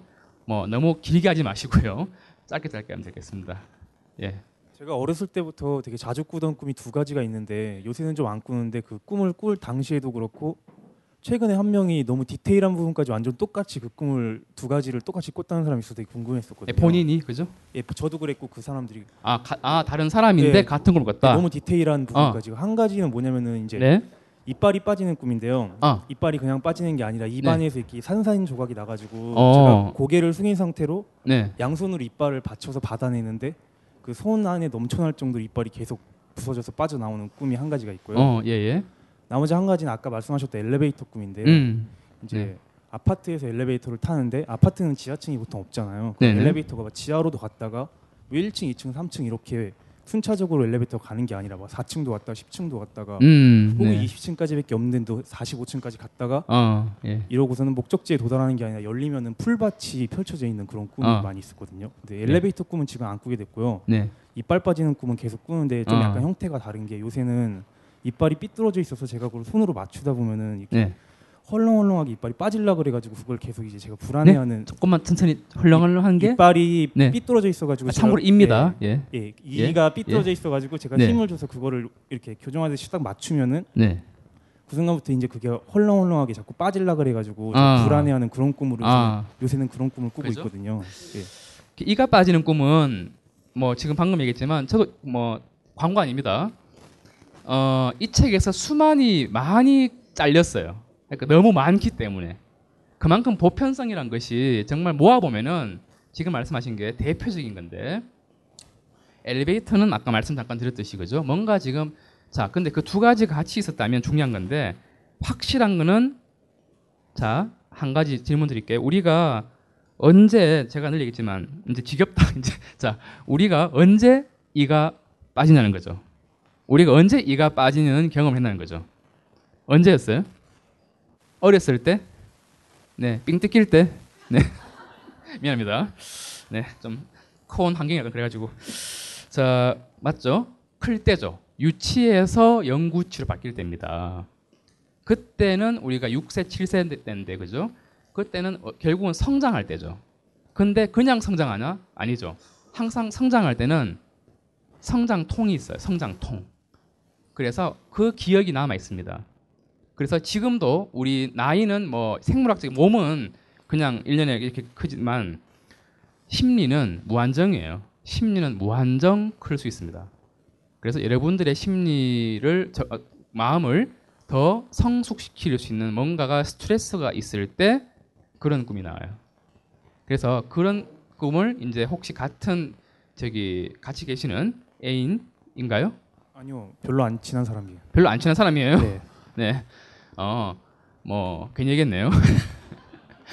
어, 하여튼 같이 꿀 수 있는 것이 왜냐하면은 아까 얘기했듯이 그냥 그 꿈 테마가 왜 영화가 거의 비슷하듯이 꿈도 꿔보면 몇 개가 안 돼요, 진짜. 그래서 그건 정말 뭐 어쩌면 근데 갓, 안 친한 친구인데 어떤 같은 어떤 뭐, 뭐 스트레스 하이스다든지 하- 같은 환경이었는지는 모르겠는데 근데 성격이나 이런 건 완전히 저랑은 반대인데 반대라기보다는 그냥 네. 대책 없이 공통점이 전혀 없는 그런 성격이거든요. 아 근데 뭐 우연히 만나서 얘기해 보니까 그렇게 된 네, 거예요. 학원에서 아는 분이어가지고. 학원? 네. 그럼 같은 학원을 다녔었어요? 지금 다니고 있는데요. 지금 다니고 계시고 네. 그럼 최근에 꾸신 꿈이에요 그러면? 아 저는 어, 어렸을 때 꾼 꿈을 얘기하고 그분은 정확히 언제적 이야기인지 잘 모르겠어요. 아 그러면 동시에 꾼 게 아니잖아요, 그죠? 어, 네. 그러면 그래서 그만큼 이제 보편적이라는 뜻인데 정리하면은 그거예요. 결국에는 뭔가 그런 여러분들도 한 번쯤은 꾸실만 한데요. 결국은 뭔가 현재 내가 성장할 수 있는 그런 스트레스가 있을 수 있다는 뜻이고 두 번째 뭐 입 빠지는 거 겁나 가지고 뭐랄까 그거를 만약에 어떤 내가 저는 잘 모릅니다만은 본인 앞에 펼쳐진 어떤 과제가 있다 칩시다. 그러면 그 과제를 피하지는 말면 좋겠어요. 약간 힘들긴 저는 뭔지 몰라요 지금 하지만 그게 뭔지 모르지만 분명히 힘들지만 분명히 본인을 성숙시킬 거는 사실이에요. 그래서 그런 어떤 약간의 믿음을 줄 수 있는 꿈이기도 해요. 정말 신기한 거는 그런 꿈을 꾸면서 불안이라든지 노이로젠이라든지 이런 것들이 좋아지면 나중에 이가 나는 꿈을 꾸게 돼요. 아 정말 신기하죠. 예. 그리고 좀 미안한데 저기 히터를 요걸 좀 꺼주시겠어요? 약간 걸려 거슬려가지고. 네. 자 그리고 대답 됐나요? 예 예. 딴 분 또 계신가요? 그리고 네. 가- 오늘도 혹시 같은 애인이신가요? 아니요. 아 미안합니다. 네. 네. 아, 오늘도 네. 강의 재밌게 잘 들었고요. 예 예. 어, 저번부터 강의하실 때 네. 그 반복되는 이미지의 꿈은 좀 특별한 이미지가 있다고 하셨잖아요. 아 네. 바- 특, 특별한 의미가 있다. 네. 네네, 예. 제가 꿈을 좀 많이 기억하는 편인데 네. 그 중에서도 좀 계속 반복 해서 꾸는 꿈의 이미지가 있어요. 네네. 이게 뭐냐면 제가 스스로 제 신체를 좀 훼손하는 꿈인데요. 네. 예를 들면 한 번은 제가 이렇게 발톱 깎듯이 이렇게 앉아가지고 음. 저는 발톱을 깎는다고 생각했는데 아. 발톱을 안 깎고 네. 엄지 발가락을 이렇게 발톱 깎듯, 깎듯 이 깎는 거예요. 어, 예 예. 그래서 깎고 나서 어. 순간 제가 어 큰일 났다 내 발가락을 잘랐네 이렇게 어. 생각하고 이렇게 제 발을 꿈에서 보고 있으니까 네네. 발가락이 다시 자라더라고요. 어, 예. 근데 그 발가락이 기존의 그 발가락처럼 온전한 발가락이 아니라 네, 어떤 느낌이에요? 어떤 모양이에요? 좀 흉측했어요. 네? 흉측했어요. 흉측하죠. 보기- 혐오스러웠나요? 좀 보기 싫고 음. 좀 그랬거든요. 네네. 근데 그러고 나서 또 네. 얼마 후에 한번 네, 이게 언제 얘기죠? 언제 꿈이죠? 어, 그러니까? 이 발가락을 자른 꿈은 한 2년 정도 된 것 같은데 네네. 그때 제가 꿈이 너무 생생해서 음. 일기에 이렇게 적어놨었거든요. 네, 그 당시 혹시 남친 있었어요? 어, 남친은 아니고 좋아하는 사람은 있었어요. 있었죠. 네, 네. 네, 계속 하시죠. 예, 네, 예. 그리고 나서 네. 얼마 몇 개월 지난 후에 제가 다시 꿈을 꿨는데 네. 이번에는 제가 왜 그랬는지 모르겠지만 제 팔을 잡고 그 네. 음. 바비 인형 팔 뚝뚝 뽑듯이 음. 제 팔을 양쪽 다 이렇게 툭툭 뽑는 거예요. 네. 근데 뽑고 나서 또 음. 어 큰일 났다 내 팔을 어. 내가 뽑았네 내가 팔이 없네 이렇게 생각하면서 네, 예. 거울에 앞에 가서 이렇게 저를 봤더니 팔이 없지 않고 팔이 있어요. 어. 근데 그 팔은 이제 저랑 똑같은 팔이 아니라 네. 굉장히 길고 막 까맣고 여튼 좀 킹콩 팔 같은 음, 그런 네네. 흉측한 팔이 저한테 달려 있는 거예요. 그죠? 네. 그래서 이제 또 꿈속에서 저는 걱정을 했죠. 이런 팔로 어떻게 사나. 음. 그런 꿈을 또 꿨었거든요. 네, 근데 네. 이런 식의 신체를 스스로 훼손하는 좀 똑같은 꿈 같은 느낌이 들어서 아, 어떤 의미를 가지고 있나 여쭤보고 신체가 훼손된다는 건 저는 반대고요, 개인적으로. 신체가 어, 진화하고 있어요, 지금. 어, 발가락이나 어떤 돌출물은 전반적으로 남성 혹은 여성의 성기를 상징해요, 사실은. 그러면 어느 정도 연상할 수 있는데, 어, 저기 조금 이제 이제부터는 성인 방송이에요. 남성에게 이제 저기 남성 성기가 있다면 여성에게는 크리토리스가 있죠. 대부분 어떤 문화권에서는 그 크리토리스를 제거하기도 하는데 하지만 그 부분에 대해서 이제 약간 두 가지 마음이 여성분들한테 있을 수 있는데 성에 대해서 성에 대해서 평소에 어떤 가치관이 있는지 한번 여쭤보고 싶어요. 저요. 개방적이신지 아니면 약간 좀 아직은 어떠신지 별로 뒤에서 안 먹어도 괜찮아요. 네. 누군지 몰라요. 네. 그게 개방적이든 아니든 별로 상관없다고 생각하는 스타일인데 아 예. 저는 스스로는 폐쇄적이었던 적은 없는데 네. 어, 본능적 그러니까 깊이 생각해 보면 좀 폐쇄적이었던 것 아, 같아요. 아, 네. 그리고 형제가 어떻게- 형제가 음, 일남 삼녀 중에 제가 삼녀예요. 삼녀고 네. 네. 그 일남은 언, 저보다 어리 밑- 어려요. 동- 막내 동생이죠. 네. 그러니까 결국 결국은 두 가지인데요. 이제 성에 대한 어떤 뭐랄까 혐오와 그 다음에 남성에 대한 또 갈망이 있어요. 남성에 대한 어떤 경쟁심이라 되나 시기라 해야 되나 그런 것도 있을 수 있는데 이제 그런 부분들이 이제 뭐 연애 관- 이성 관계라든지 아무리 좋아도 이성 간의 관계에서도 뭔가 내가 성적인 흥분을 느낀 것 동시에 또 뭔가 남성에 대한 어떤 두 가지 마음, 약간 선망도 있을 수 있겠고 그 반대로 약간 혐오도 있을 수 있겠고 그런 것들이 복합해서 나온 거거든요. 그럴 가능성이 있네요. 저는 백그라운드 자체는 모르겠지만, 네, 좀 뭐 맞아 떨어지는지 모르겠어요. 네, 네. 뒤에 못 봐요. 아무도 모릅니다. 누군지. 네. 자 그리고 다음 분이요. 예. 원래는 제가 조금 더 이렇게 분위기를 잡아서 분석을 해드리는데 어, 지금 체력이 딸려가지고요. 아 예. 강의 잘, 잘 들었고요. 예, 감사합니다. 네. 예, 제가 한 달 전에 한달 네. 이내 전에 네네. 전철에서 꾼 꿈인데 네? 어디서요? 전철이요, 지하철. 아 전철역에서 꾼 꿈이다. 아, 네. 아 그때 네. 지상역에서 꾼 꿈인데 그때 제가 졸면서 가고 있었거든요. 네. 뭐 여러 대 카메라인지 눈지 그게 카메라인지 눈이요, 눈. 눈인 아 눈인지. 예. 네네. 아, 예. 발음이 좀 그래서. 저를 쫓아오는 거예요. 어. 그거 도심이 도심이었는데 네. 너무 짜증나서 그걸 부셔버리고 싶었는데 어. 그냥 안 부시고 그냥 계속 걸어갔거든요. 네, 어, 그 저기 이제 실제로 이제 뭐랄까 눈 실제로 눈 시선을 공, 시선에 대한 공포는 실제로도 많이 존재합니다. 꿈뿐만 아니고 그래서 이제 증상 만약에 낮으로도 꿈이 아니더라도 시선에 대한 어떤 불안은 많으신데요. 이제 꿈에서 어떤 뭐 그것이 카메라든 눈이든 뭔지 모르겠다 했잖아요. 예. 그렇다면은 결국은 그게 그 많은 카메라나 시, 눈이 결국 본인을 바라보는 시선이라 생각하시면 돼요. 그래서 본인 스스로를 굉장히 지금 뭐랄까 일반적인 가치관, 일반 세, 이제, 세, 이제 뭐죠? 일반적인 가치관에 비추어 봐서 내가 어떻게 남한테 보이나 하는 그런 어떤 의구심이 되게 많아요 지금. 그랬던 것 같아요 한 달 전에. 음. 요즘은 어떤지 모르겠네요. 네. 근데 지금 실례지만 좀뭐 말로 옮기면 어떤 지금 지금 일- 지금 일과 일상이 지금 어떠세요 요즘에 어떤 네, 일상이신지 궁금하네요. 아 이제 네. 막 학기여가지고 네? 막 학, 마지막 학기여가지고 아, 예, 예. 대학교 네네. 예 논문 쓰고 있고 네. 내일 또 발표 있고요. 근데 오늘 오셨어요? 아, 그러니까 예. 지금 스트레스가 많으시다 그죠? 항상 많았어요. 어. 그러니까 늘 말 그대로 이제 쫓긴다는 자체가 실제로 말 그대로 쫓기는 건데 그게 정말 남이 쫓는 건지 아니면 본인 스스로가 스스로한테 압박감을 주는 건지 그래서 그럴 때는 약간 이미 이미 열심히 하고 있다는 걸 떠올리면 좋겠고 본인 스스로가 그래서 약간 좀 이렇게 이제 좀 휴식 시간을 오히려 약간 주는 거가 더 일상에 좋을 것 같아요. 예, 많이 시달 너무 스스로를 지금 압박하고 있다는 느낌 들어요. 예. 예 감사합니다. 예, 예. 그리고 혹시 또 다음 분 계신가요?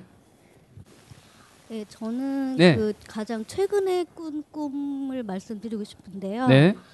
어, 엄마가 제 입안으로 그 입안으로 권총을 이렇게 겨누셔 가지고 엄마가 얼 저 입안으로 권총을 아, 예, 예. 그래서 이제 제 느낌에서 이렇게 장전이 되고 발사가 되는 느낌이 들었어요. 그래서 꿈을 깼을 때 약간 이렇게 좀 날카로운 통증을 네. 느꼈거든요. 어머님한테서 네. 어, 이렇게 저격을 당했네요. 예, 예. 그죠? 어, 그래서 예, 예. 음. 그 꿈이랑 그 한 몇 주 됐는데 제가 어, 누군지 모르겠는데 결혼식에 부케를 사가지고 갔어요. 근데 꿈이 다 이제 흑백이었는데 네네. 나중에 생각해 보니까 그게 결혼식인지 장례식인지 좀 헷갈리더라고요. 어, 예. 그러니까 그 신부가 입은 옷이 하얀색이라고 생각을 해서 어. 그게 드레스라고 해서 결혼식이라 생각을 했는데 네. 그 제가 들고 간 부케가 꽃이 국화였고 근데 제가 그때 가장 뚜렷하게 생각이 나는 게 그게 성당이었는데요. 그 창문에 그 스테인 글라스에서 빛이 오는 들어오는 게 좀 느껴졌어요. 그러니까 그게 유일하게 좀 컬러감이 있었다고 해야 되나? 네네. 예. 예, 그래서 이거 가지 언제 꼬신 거죠? 요 요번에 지금 방금 말씀하신 거는 지금은 한 몇 주 된 것 같아요. 어. 지금 시- 아까도 말씀드린 좀한 일상이 좀 궁금한데 네. 예, 밝혀지실 좀 밝힐 수 있는 부분 있으시면 좀 아, 부탁드릴게요. 예. 예. 제가 또 약간 지금 우울증 치료를 받고 있긴 하거든요. 아, 예, 예. 그래서 지금 치료 중이고 아, 약간 좀 스트레스는 많이 사라졌는데 좀 무심하게 좀 함께 일상이 좀 재미가 없다고 해야 되나요? 그렇죠. 음. 예 그 지금 누구랑 같이 계세요? 집에는 엄마 아빠 두 분, 네. 세분 계시는 거죠? 네 음.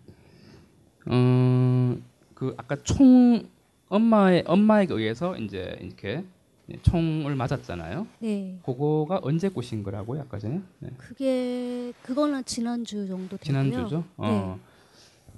평소 어머님하고 사이는 어떠신 것 같아요? 본인이 느끼기에. 엄마랑은 사이가 그렇게 나쁜 편은 아니고요. 좋은 편이고 네. 아버지는요? 아 빠랑은 좀 네, 좀 불편한 좀. 아.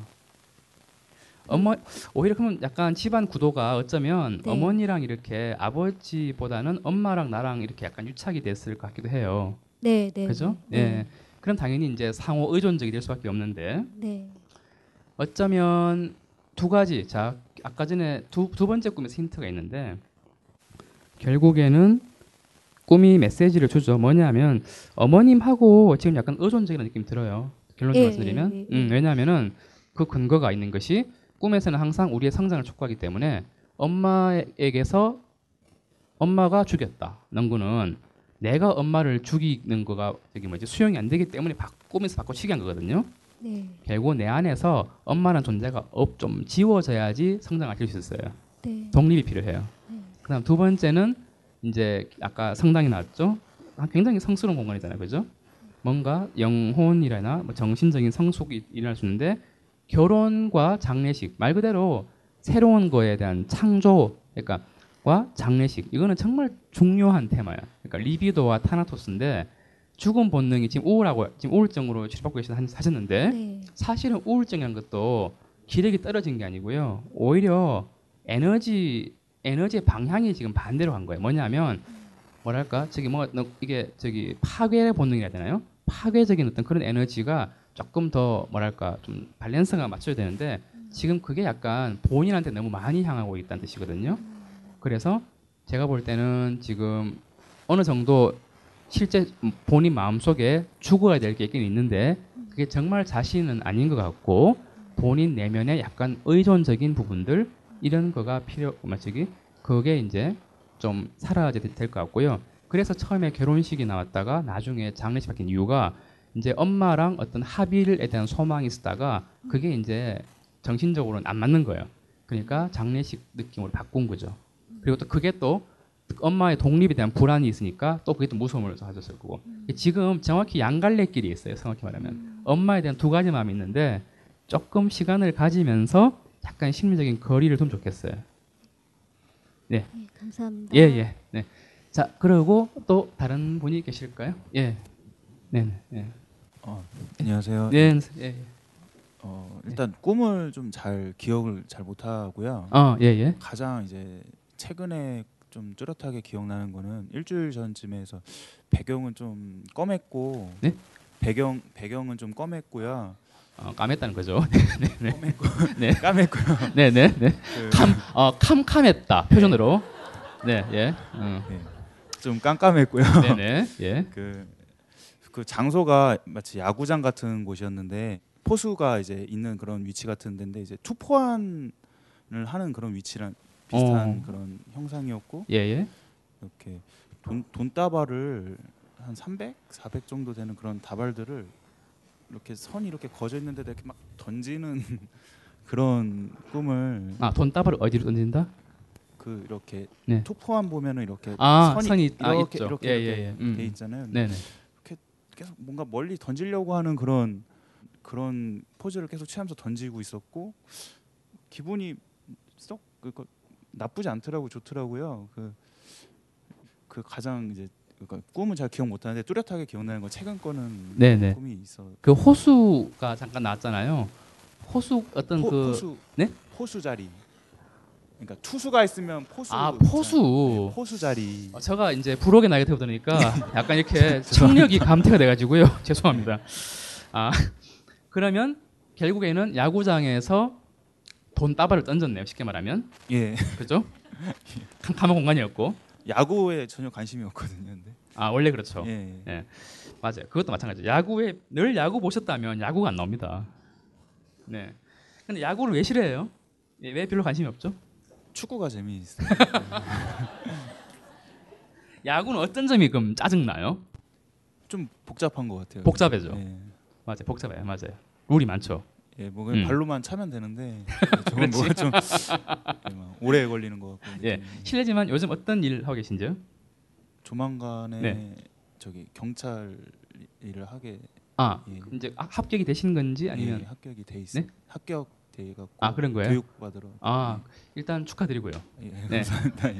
근데 그 전에 이제 이제 뭐랄까 이 이런 꿈 같은 경우는 음 저기 나쁘지 않은 것이 결국은 이제 뭐뭐그 야구장이든 뭐 뭐든 간에 분명히 이제 뭔가 한 가지 일단 뭔가 본인이 원한 이제 가까운 가까운 어떤 성취는 된 거잖아요. 그럼 이제 언제 막 이제 언제부터 일하시게 되실 거죠? 이제 만약에 일을 들어가신다면 8, 9개월 정도 교육 받고 네. 그다음에 내년 그러니까 언제부터 이제 바로 이게 훌 맞저기 뭐죠 교육이 들어가 14일 날 부터 14일이요? 예, 얼마 안 남았네요. 이번 달, 예. 네네. 그럼 이 꿈은 언제 꾸신 거예요? 합격 통보를 받고 꾸신 건지 아니면 그 언저리에서 꾼 것 같은데 정확히 지금 기억이 안 나는데 예. 그 음, 결국 그래서 그리고 참 한 가지 또 한 가지 안 여쭤볼 수 없는 게 그 경제적인 거 관념 돈에 대한 관념이 어떤지 좀 궁금해요 사실은. 일단은 네. 좀 절약하는 편이고요. 아. 그러니까 뭐 좀 큰 돈 이제 뭐 시댁이나 어디다 이렇게 보내는 네? 돈 시댁 같은 데다가 네. 보내는 이런 돈 아 실례지만 돈들은- 지금 성별이 어떻게 되십니까? 시댁이 아니고 네. 장 아, 왜냐하면 요즘 하도 이렇게 어, 결혼에 그게 다양해 가지고요. 그 그 성 선호도도 중요하고 네. 남자입니다. 예. 네 남자고 그 좋아하시는 분도 예. 남- 뭐 처가 쪽이나 네네 쪽에 네네 이제 예 네네 네 보내는 어. 그런 돈은 예. 그냥 안 음. 아깝게 보내고 뭐 사업할 때 쓰는 돈이나 이런 돈은 또 되게 그냥 쓰는데 네. 큰 돈은 좀 잘 쓰는데 음. 작은 돈은 거의 안 쓰는 거 결혼하신 지는 실례지만 한 2년 네? 1, 1년 반 1년 반 정도. 네. 어. 그러니까 약간 이런 거죠. 결국에는 뭐 이거는 좀 뭐랄까 말 그대로 이제 좀 뭔가 원리 원칙적인 부분에서 약간 벗어나고 이제 뭐랄 좀 이제 오히려 좀 해방된 느낌이 들거든요.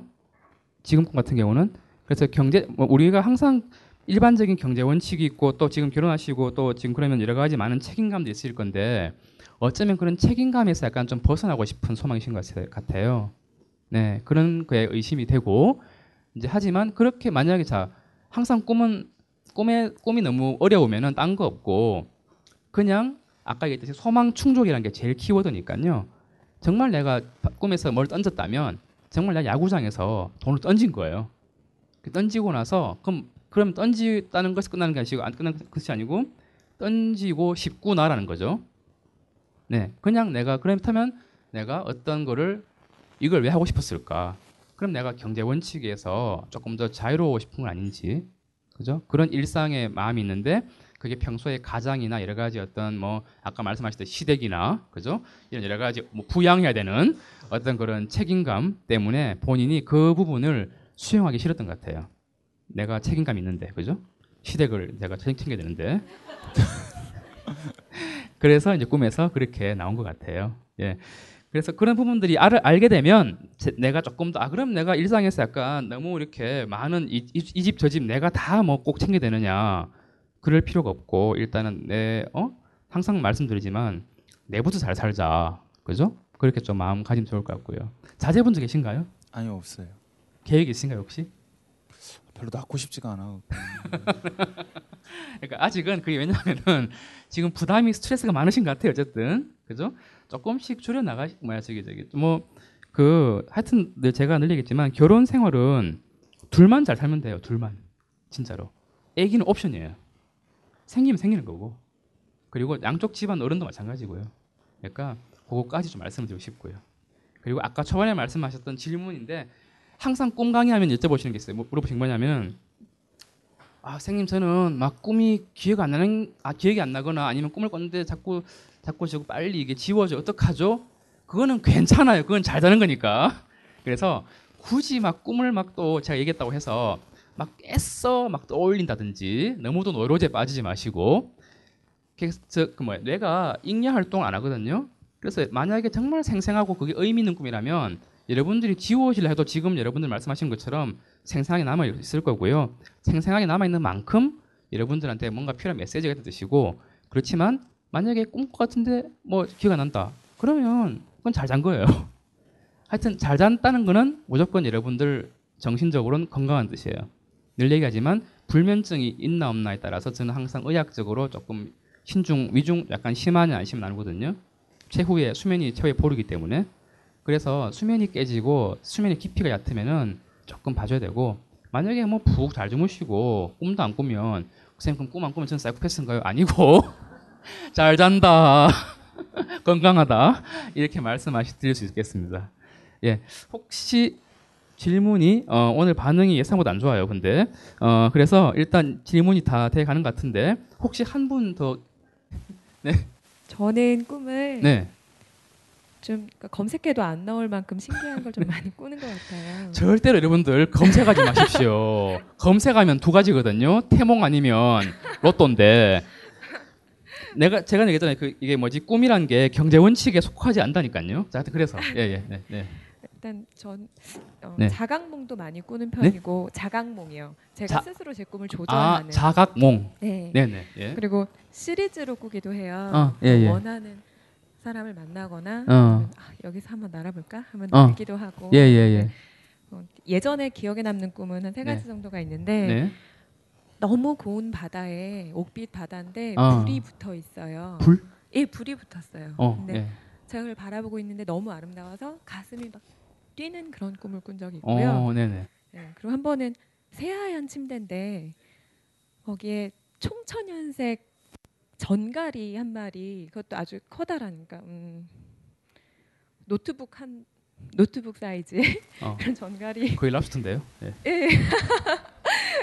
뭐 맛있다는 생각은 있겠다는 네. 생각은 안 들었고 네. 그러니까 무섭거나 하지 네. 않고 네. 그 색깔이 되게 선명한 이미지가 남, 어, 남았었고요. 어, 예, 예. 네. 그리고 또 하나는 귀신하고 성교하는 꿈을 꿨어요. 음. 근데 그 감각이 너무 그러니까 촉각이 선명해서 음, 한동안 네네. 이렇게 가시지가 않더라고요. 아, 요즘 많이 꾸는 꿈은 두 가지인데 욕실에서 이렇게 씻으려고 하는데 욕실 용품이 부족해요. 그러니까 많이 더러운 건 아닌데 아, 씻어야 되는데 부족하네. 조금 근심 어린 그런 꿈을 많이 꿨고 요즘 최근에 제일 많이 꾸는 꿈은 신발을 찾는 꿈이에요. 어, 예, 예. 많이 널려 있는데 제 것만 없는. 어. 요즘 예, 예. 일상은 어떠세요? 일상. 아 요즘 일상이요? 네. 그냥- 현재 고민. 역시나 아무도 모릅니다. 누군지. 네. 아 네. 네. 어, 어떤 뭔가를 네. 지금은 뭐 이직하는 그죠. 거 예, 하고 네. 제가 계속 오랫동안 준비하고 있는 작업에 대한 좀 갈망. 네. 이제 역, 역순으로 갈게요. 역순으로 시간 네. 시간상 역순으로 갈게요. 꿈. 물론 이책 광고는 아닙니다. 아닌데 다 나옵니다. 참고로 그만큼 보편적이에요. 신발을 찾는 꿈은 여러분 이제 이제는 말할 수 있다. 영화 그래비티 보신 분 아시겠지만 어, 그래비티에 나오죠. 산드라 블록이 이제 귀환할 때 죽은 딸한테 얘기 죽- 독백을 하죠. 죽은 딸한테 꼭 그걸 전해달라고. 따- 신발이 침대 밑에 있더라. 그리고 우리가 자살하는 분들은 항상 신발을 놓고 마포대교에서 뛰어내리고 그 다음에 신데렐라 마찬가지 분홍신 아이유 분홍신 신발의 의미는 다 똑같아요. 웃을 일은 아니고 그게 결코 짠 게 아니에요 서로가 뭐냐면 신발은 나의 아이덴티티예요. 지금 이직을 고려하고 계시기 때문에 그래요. 내한테 맞는 직업이 뭘까? 이걸 지금 찾는 중이에요. 근데 그게 안데르센 동화의 빨간 신이라는 것도 있어요. 되게 많아요. 이거를 우리가 이게 보편성, 이게 보편성이에요. 그다음에 신발 꿈 나오기 전에 나왔던 꿈이 아까 뭐였죠? 저기 욕실이었죠. 욕실 같은 경우는 전형적으로 여러분들 여러분들 공간이 되게 몇 개 안 돼요, 그죠? 들어보시면 결국은 욕실의 의미는 나를 정화하는 거 씻는 거죠. 그러니까 근데 씻는 뭘 자 그럼 씻는다는 게 증상으로 발현되면 강박증, 청결, 이제 결벽증이에요. 근데 꿈에서라면 타당한데 증상은 아니죠. 결국 씻으려 되는데 비누가 뭐 씻는 게 세제가 없어요, 그죠? 그러면 그 말은 뭐냐면 지금 내가 뭔가 갈등이 있는데 이것을 완전히 해소하려는 마음이 있고 그 다음에 이거를 조금 더 고민해야 된다는 두 가지 마음이 있는 거예요. 그런 뜻이죠. 그 전에는 또 아까 보니까 뭐 여러 가지 귀신과 예 이제 뭐 하- 이제 성교를 하는데 귀신이 죄송하지만 총각 귀신이 아 총각이 맞나요 그래도? 그럼 천여 귀신 아니네요 그죠? 중요해요. 그래서 제가 요즘 미는 책이 있는데 이거 말고 어, 늑대와 함께 가는 여인들 맞나요? 네. 그게 그래서 중요한 건데 여러분 나중에 제가 요거를 한번 보여드릴게요.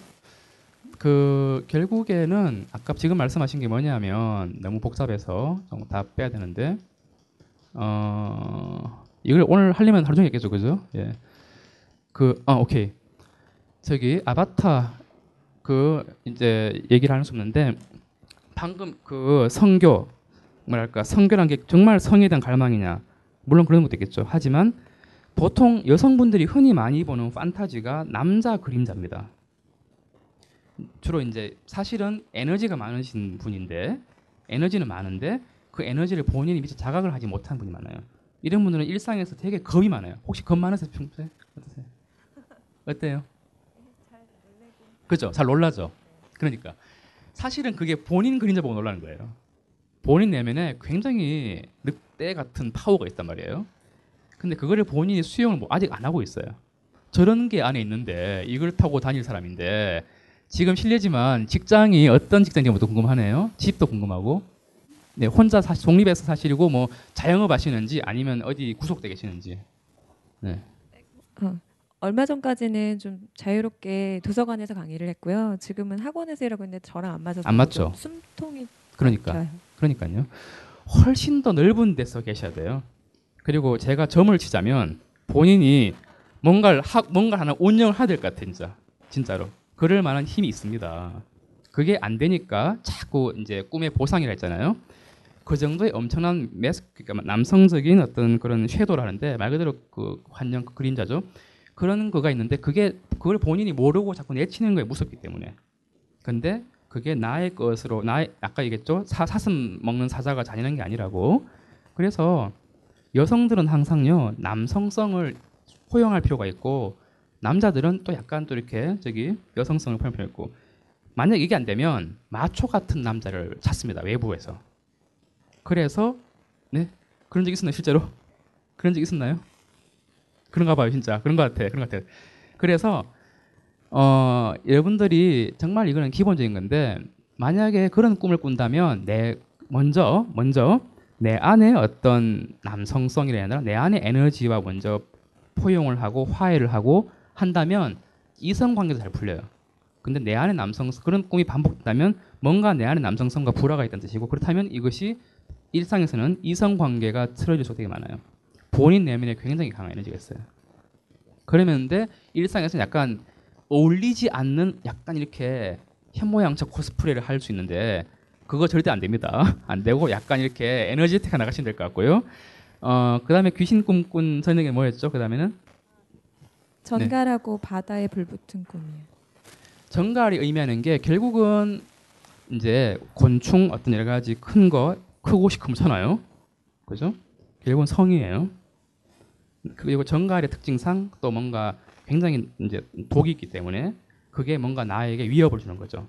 위협적인 어떤 에너지인데 이미 아까 그, 그 이후에 총각 귀신에서 나왔기 때문에 정갈 또한 사실은 내면의 나의 어떤 강력한 에너지예요. 네, 단순히 어떤 욕정이 아니고 진짜. 그래서 본인은 지금 굉장히 막 잘 놀라고 수줍고 하지만 사실은 크게 들이 물이에요. 그래서 조금 더 이렇게 조금 진로도 괜찮은데 좀 뭔가 두려운 게 있어요. 혹시 뭐 부모님이라든지 어떤 뭐가 약간 만약에 내가 뭔가를 한다. 그래 내가 스스로 결정한다 했을 때 어떤 게 두려우세요?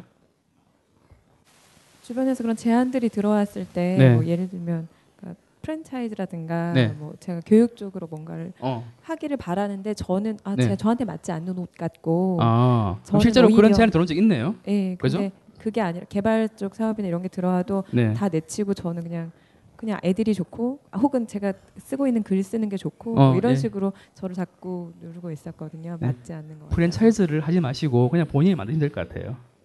네, 그러시고 첫 번째 바다 불, 그죠?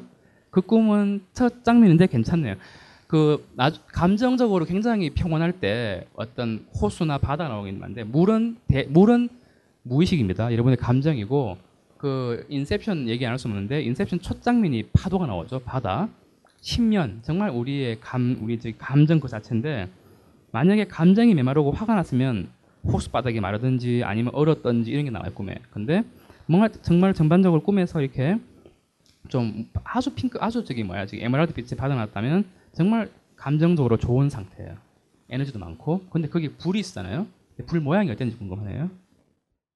그 선홍빛이 예, 선홍빛이 눈부시고 따스한 느낌이었어요. 온 몸에 다 전해지는. 예, 예, 그죠? 그게 본인의 그게 불이 곧 정갈이고 총각 귀신이고 똑같은 거예요 지금. 에너지가 있는데 그거를 안 살리니까 지금 본인이 본인 입장을 못 정리하고 있고 그래서 신발 찾아다니는 거예요 지금. 네, 본인의 신발을 사시면 좋겠고 가급적이면 어 저기 사업자 신고하시면 좋겠습니다. 그리고 맞춰야 될 것 같은데 혹시나 혹시나 아쉬운 분 한 분 정말 정말 오늘 내가 이거 안 하면 안 되겠다. 이 질문 해야 되겠다. 짧게 짧게 여쭤볼게요. 네. 꿈을 꾸는데 네. 음, 다른 남자와 네. 섹스를 하는 꿈을 자주 꿔요. 네. 근데 이게 항상 그러니까 남자친구가 아닌 음. 남자랑 그렇죠.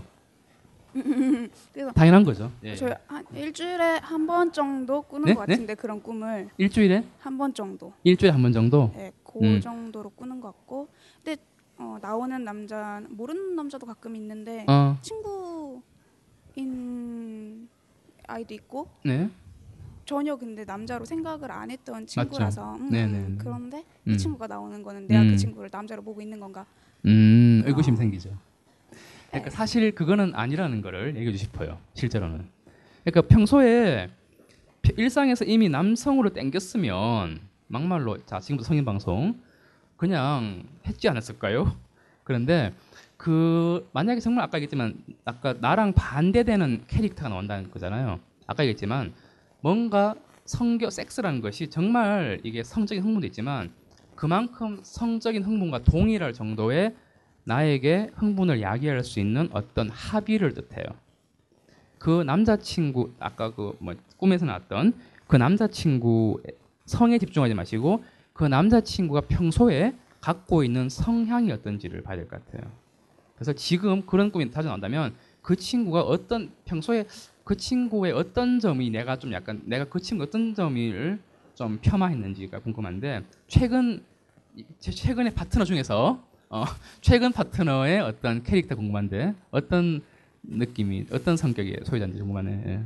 최 아니 이렇게 최근의 꿈에서 어, 나왔던 섹스 아, 파트너. 파트너. 네, 어, 아는 오빠였는데 네, 아는 오빠죠. 예.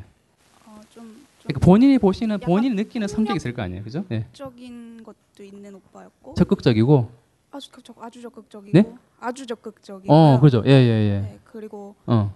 어, 이제 연애를 하는 카스에 글이 올라오니까 네. 연애를 하는 걸 보면 되게 어, 그 여자한테 한, 빠져서 어. 굉장히 잘 그러니까 자랑하고 싶어하는 것도 되게 큰 것 같고 어. 그러니까 과시한다, 그죠? 네. 과시하고 활동적이고 약간 좀 뭔가 이렇게 좀 허세도 있네요, 그죠? 있어요. 말하자면 많아요. 그죠? 네. 본인 상품 어때? 본인 실례지만 본인 상품 어떤 것 같아요? 스스로? 평가하기에. 네. 평가가 안 되나요? 네. 그러니까 소심한 것 같아요. 뭐 약간 말단 같아요. 뭐 어떤 것 같아요? 예. 그냥 좀 나태하고 소심하고 그죠? 네. 그래서 그런 거예요. 그래서 이제 지금 뭔가 약간 그런 아까 말씀드렸듯이 네. 그런 어떤 그 꿈에서는 섹스 파트너는 나왔지만은 사실은 그런 아까 얘기했던 그 오빠 같은 와일드함, 약간의 허세 같은 과시 이런 부분이 지금 본인 일상에서 필요하다는 뜻이에요. 예, 그래서 성적인 의미는 아닌 걸 같아요. 정말 성적인 의미라면 다른 걸로 아까처럼 괴물 넣든지 딴 걸로 나와요 사실. 예, 좀 이해가 되는지 모르겠네요. 예, 예, 예. 자, 오늘 찝찝하게 마치겠습니다. 네.